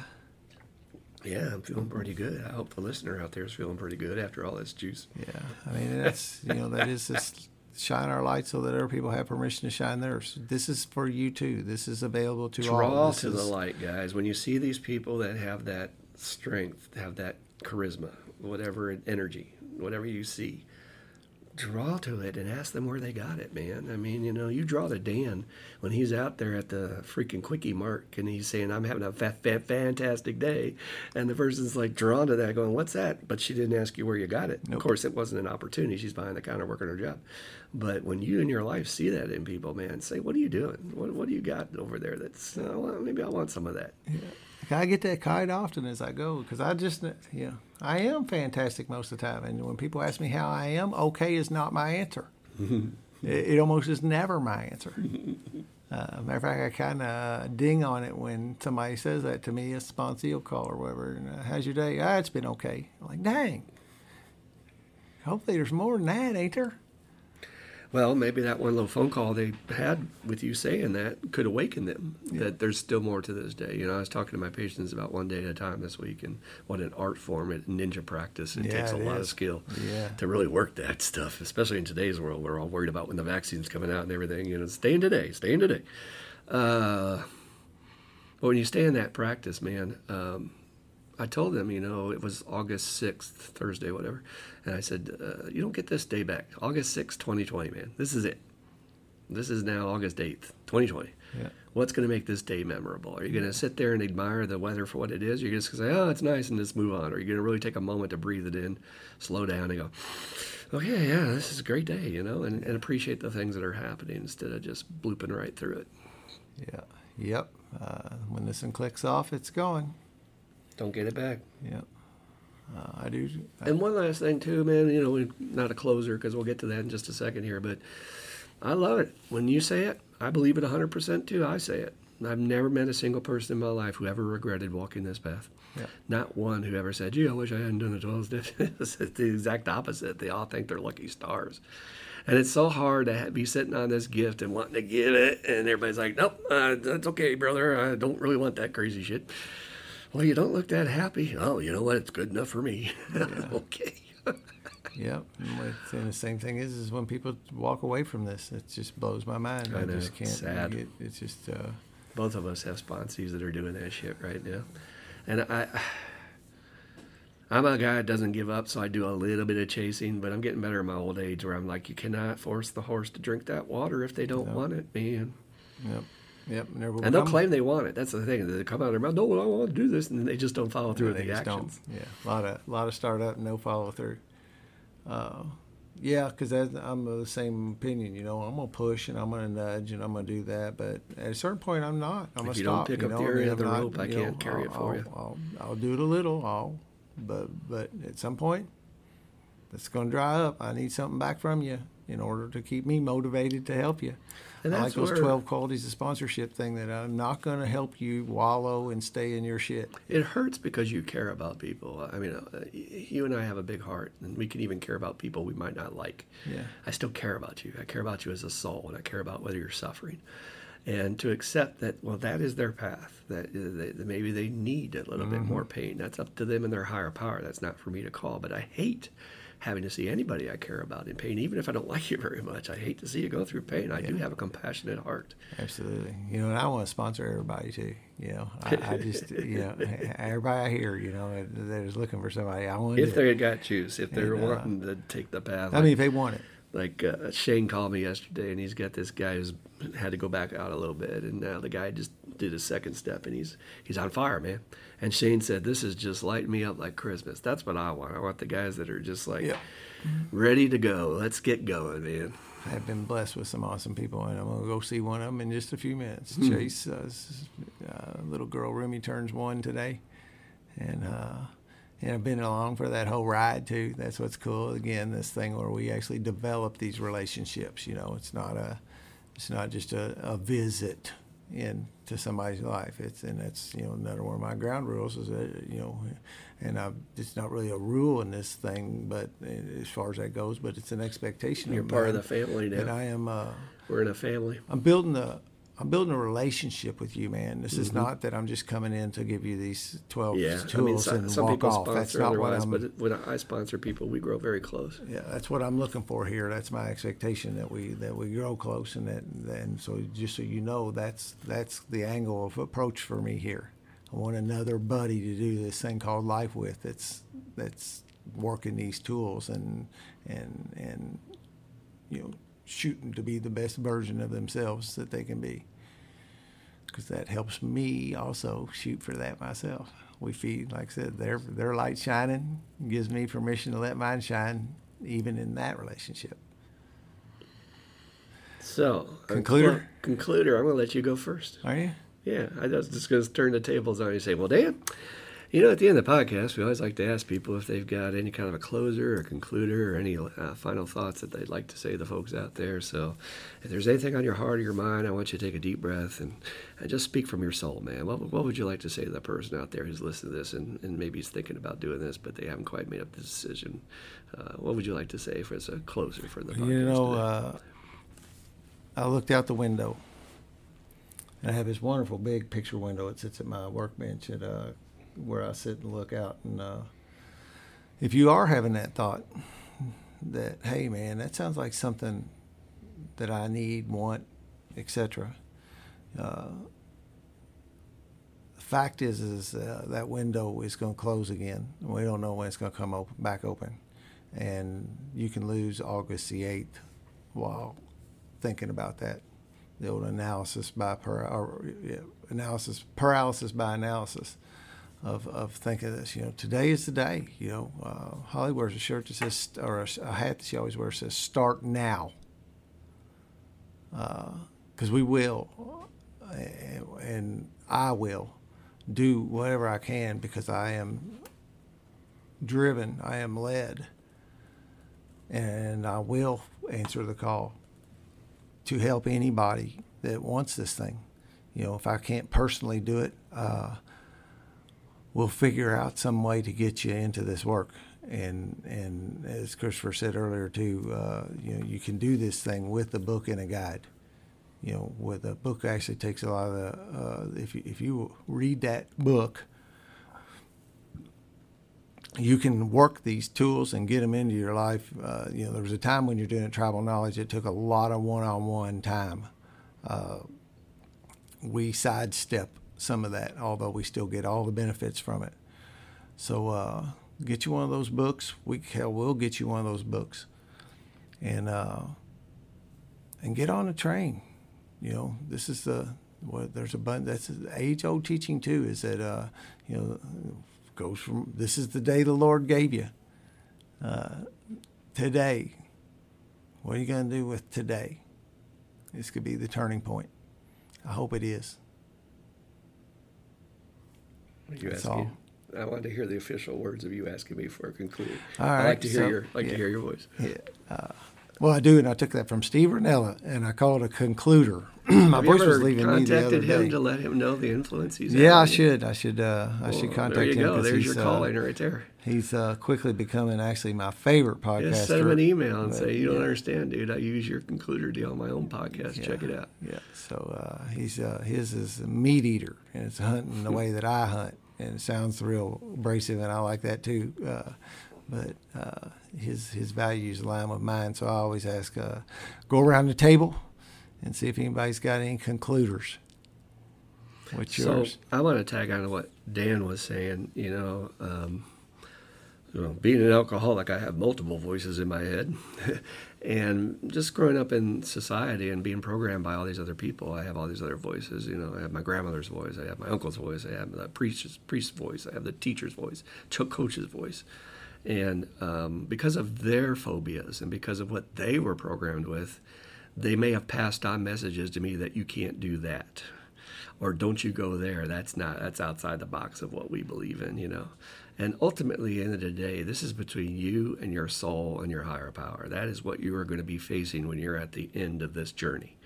And talk to anybody in hospice and they will tell you those are the things that bother the most to people when they're on their deathbed is you know what i didn't do what i should have gotten done. Man i could i could have cleaned that up with that person and not carried that karma into the next karma but my ego got in the way so when Dan talks about this window being open, expect to immediately hear that voice like, "Well, that book's too expensive," Yeah. or "I don't have a credit card, I can't order it on Amazon." I mean, where there's a will, there's a fucking way.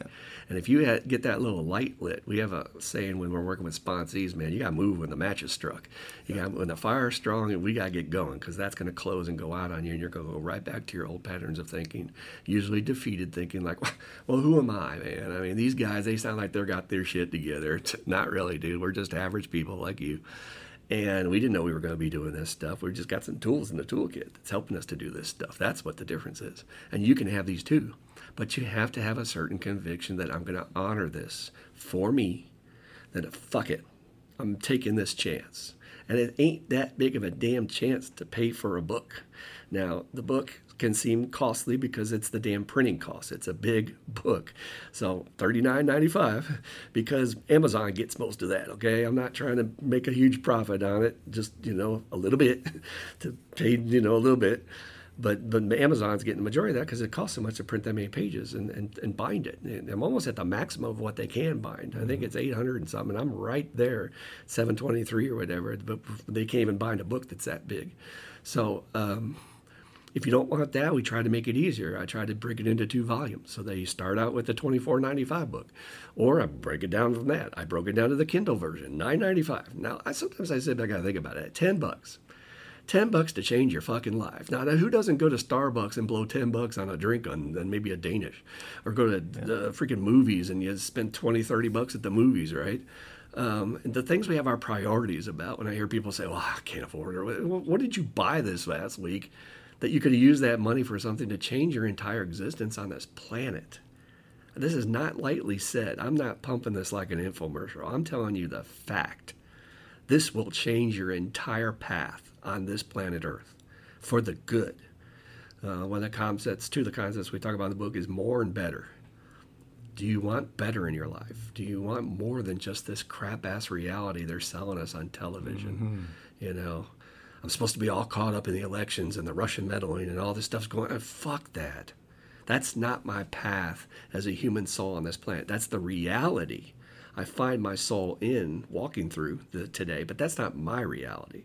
I have my own separate destiny And you better pay attention to your destiny, brother, because your karma is going to come on you when you die. Like, like one of the gifts we have in this program that I do not see in organized faiths of other kind is this whole process of official amends, where I go back and I make it right with you. I don't just say I'm sorry. That's not that's not included in the amends. We don't have to say we're sorry. We go back and we say I wronged you. What can I do to make this right so that we're square? So that when I'm dying, I'm not thinking about you and carrying that link with you that I forged that's negative, and you don't think that negative energy, if there's any kind of afterlife, is going to be taken with you, you think you leave that on planet Earth? I know there's a lot of people out there who claim to follow masters like Jesus and stuff, and they're burning the planet alive. They're making people suffer because they want more money and more power. And they believe that's not going to follow them. They believe that they just, oh, well, that's just something I did here, you know, I'll be forgiven. I'm sorry, pal. Most of the world believes in karma. Vast majority, I think it's like 80% hmm. of people walking this planet have some form of karma or redemption or whatever's afterlife. And uh, that many people can't be wrong.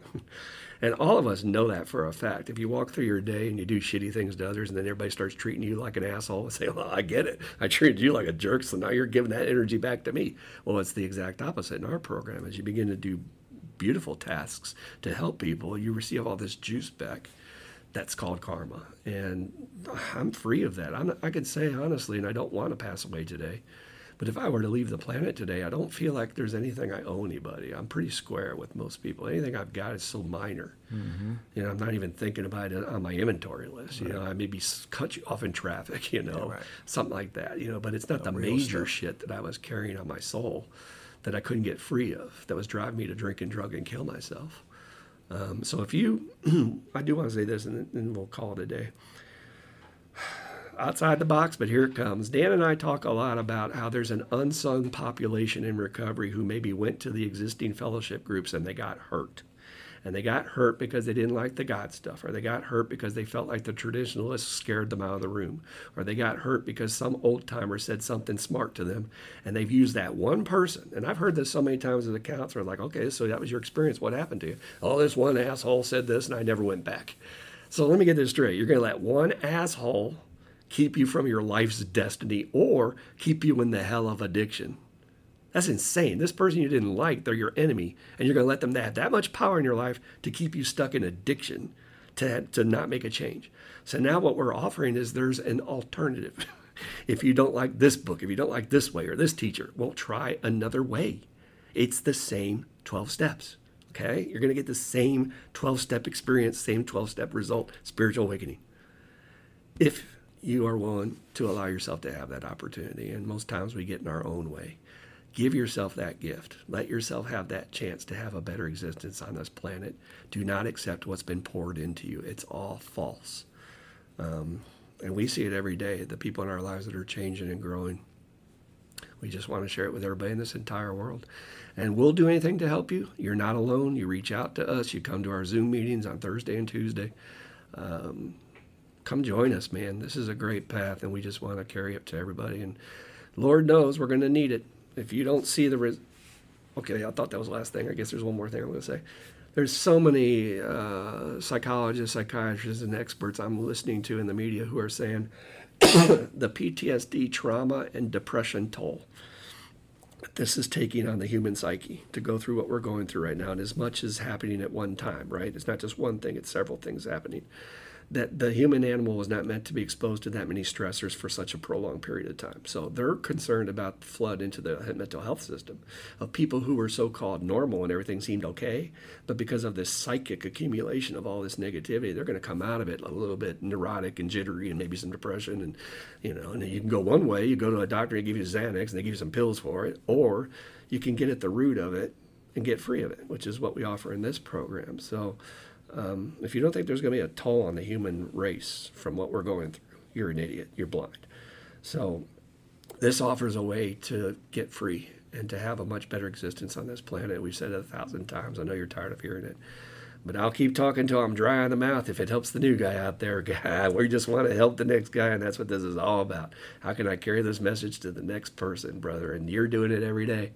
And I try to do the little bit I can, and uh, be a change agent. That's what I'll end on. Be a fucking change agent to help this plant to heal. Do not be part of the problem. Get in the solution. We love you all, and we want you to join our family. that's that's my message for today. Thank you, Christopher. Thank you for coming in today. I'm gonna hit this as I close out. It's good stuff, man, no doubt. So if you can't hear that passion, um, you're probably not tuned in here. Uh, if you don't understand that, uh, no, I won't, I'll put it in a positive. You must understand that, that Christopher and I are not expending this amount of energy on something that is not real. Uh, this is very, very, very real. And when we talk about the cost of the book, I like to ask people, you know, what exactly is the price of your, what, what is the cost of, to you of your eternal soul, your everlasting soul, the rest of the days you have left on this planet? Put a price tag on that. Uh, if it, we're worried about how long it takes to work this or whatever, you know, uh, put a price tag on that. And I think you know, what I will tell you with with absolute certainty is that you are worth it you're worth the price of whatever you have to pay to get this thing. It's not as big as you think it is, but there's always going to be some. Uh, there's always going to be a the books. The AA book says a price must be paid, and uh, I'm going to tell you that uh, you could not buy this from me today no no price tag in the world would be able to buy this away from from me today. And everybody I know that has done this will say the exact same thing without exception. So join us. Uh, we've done everything we can to try to get this message across to you, and we're going to keep on doing it too. Uh, I love to close these things, and that's exactly what I'm doing today. Uh, if you're not having a blast in your recovery, it's your own damn fault. What's holding you back? Get on the train, get on the bus. And thank you, thank all listeners out there. Like Christopher said, the are just out of this world. I'm completely, uh, I'm humbled by how many people listen to this and the feedback you all give me. Uh, so we definitely do want to thank you, uh, Christopher and I. Thank you for allowing us to participate in our recoveries in this manner today. Peace, Peace out. out.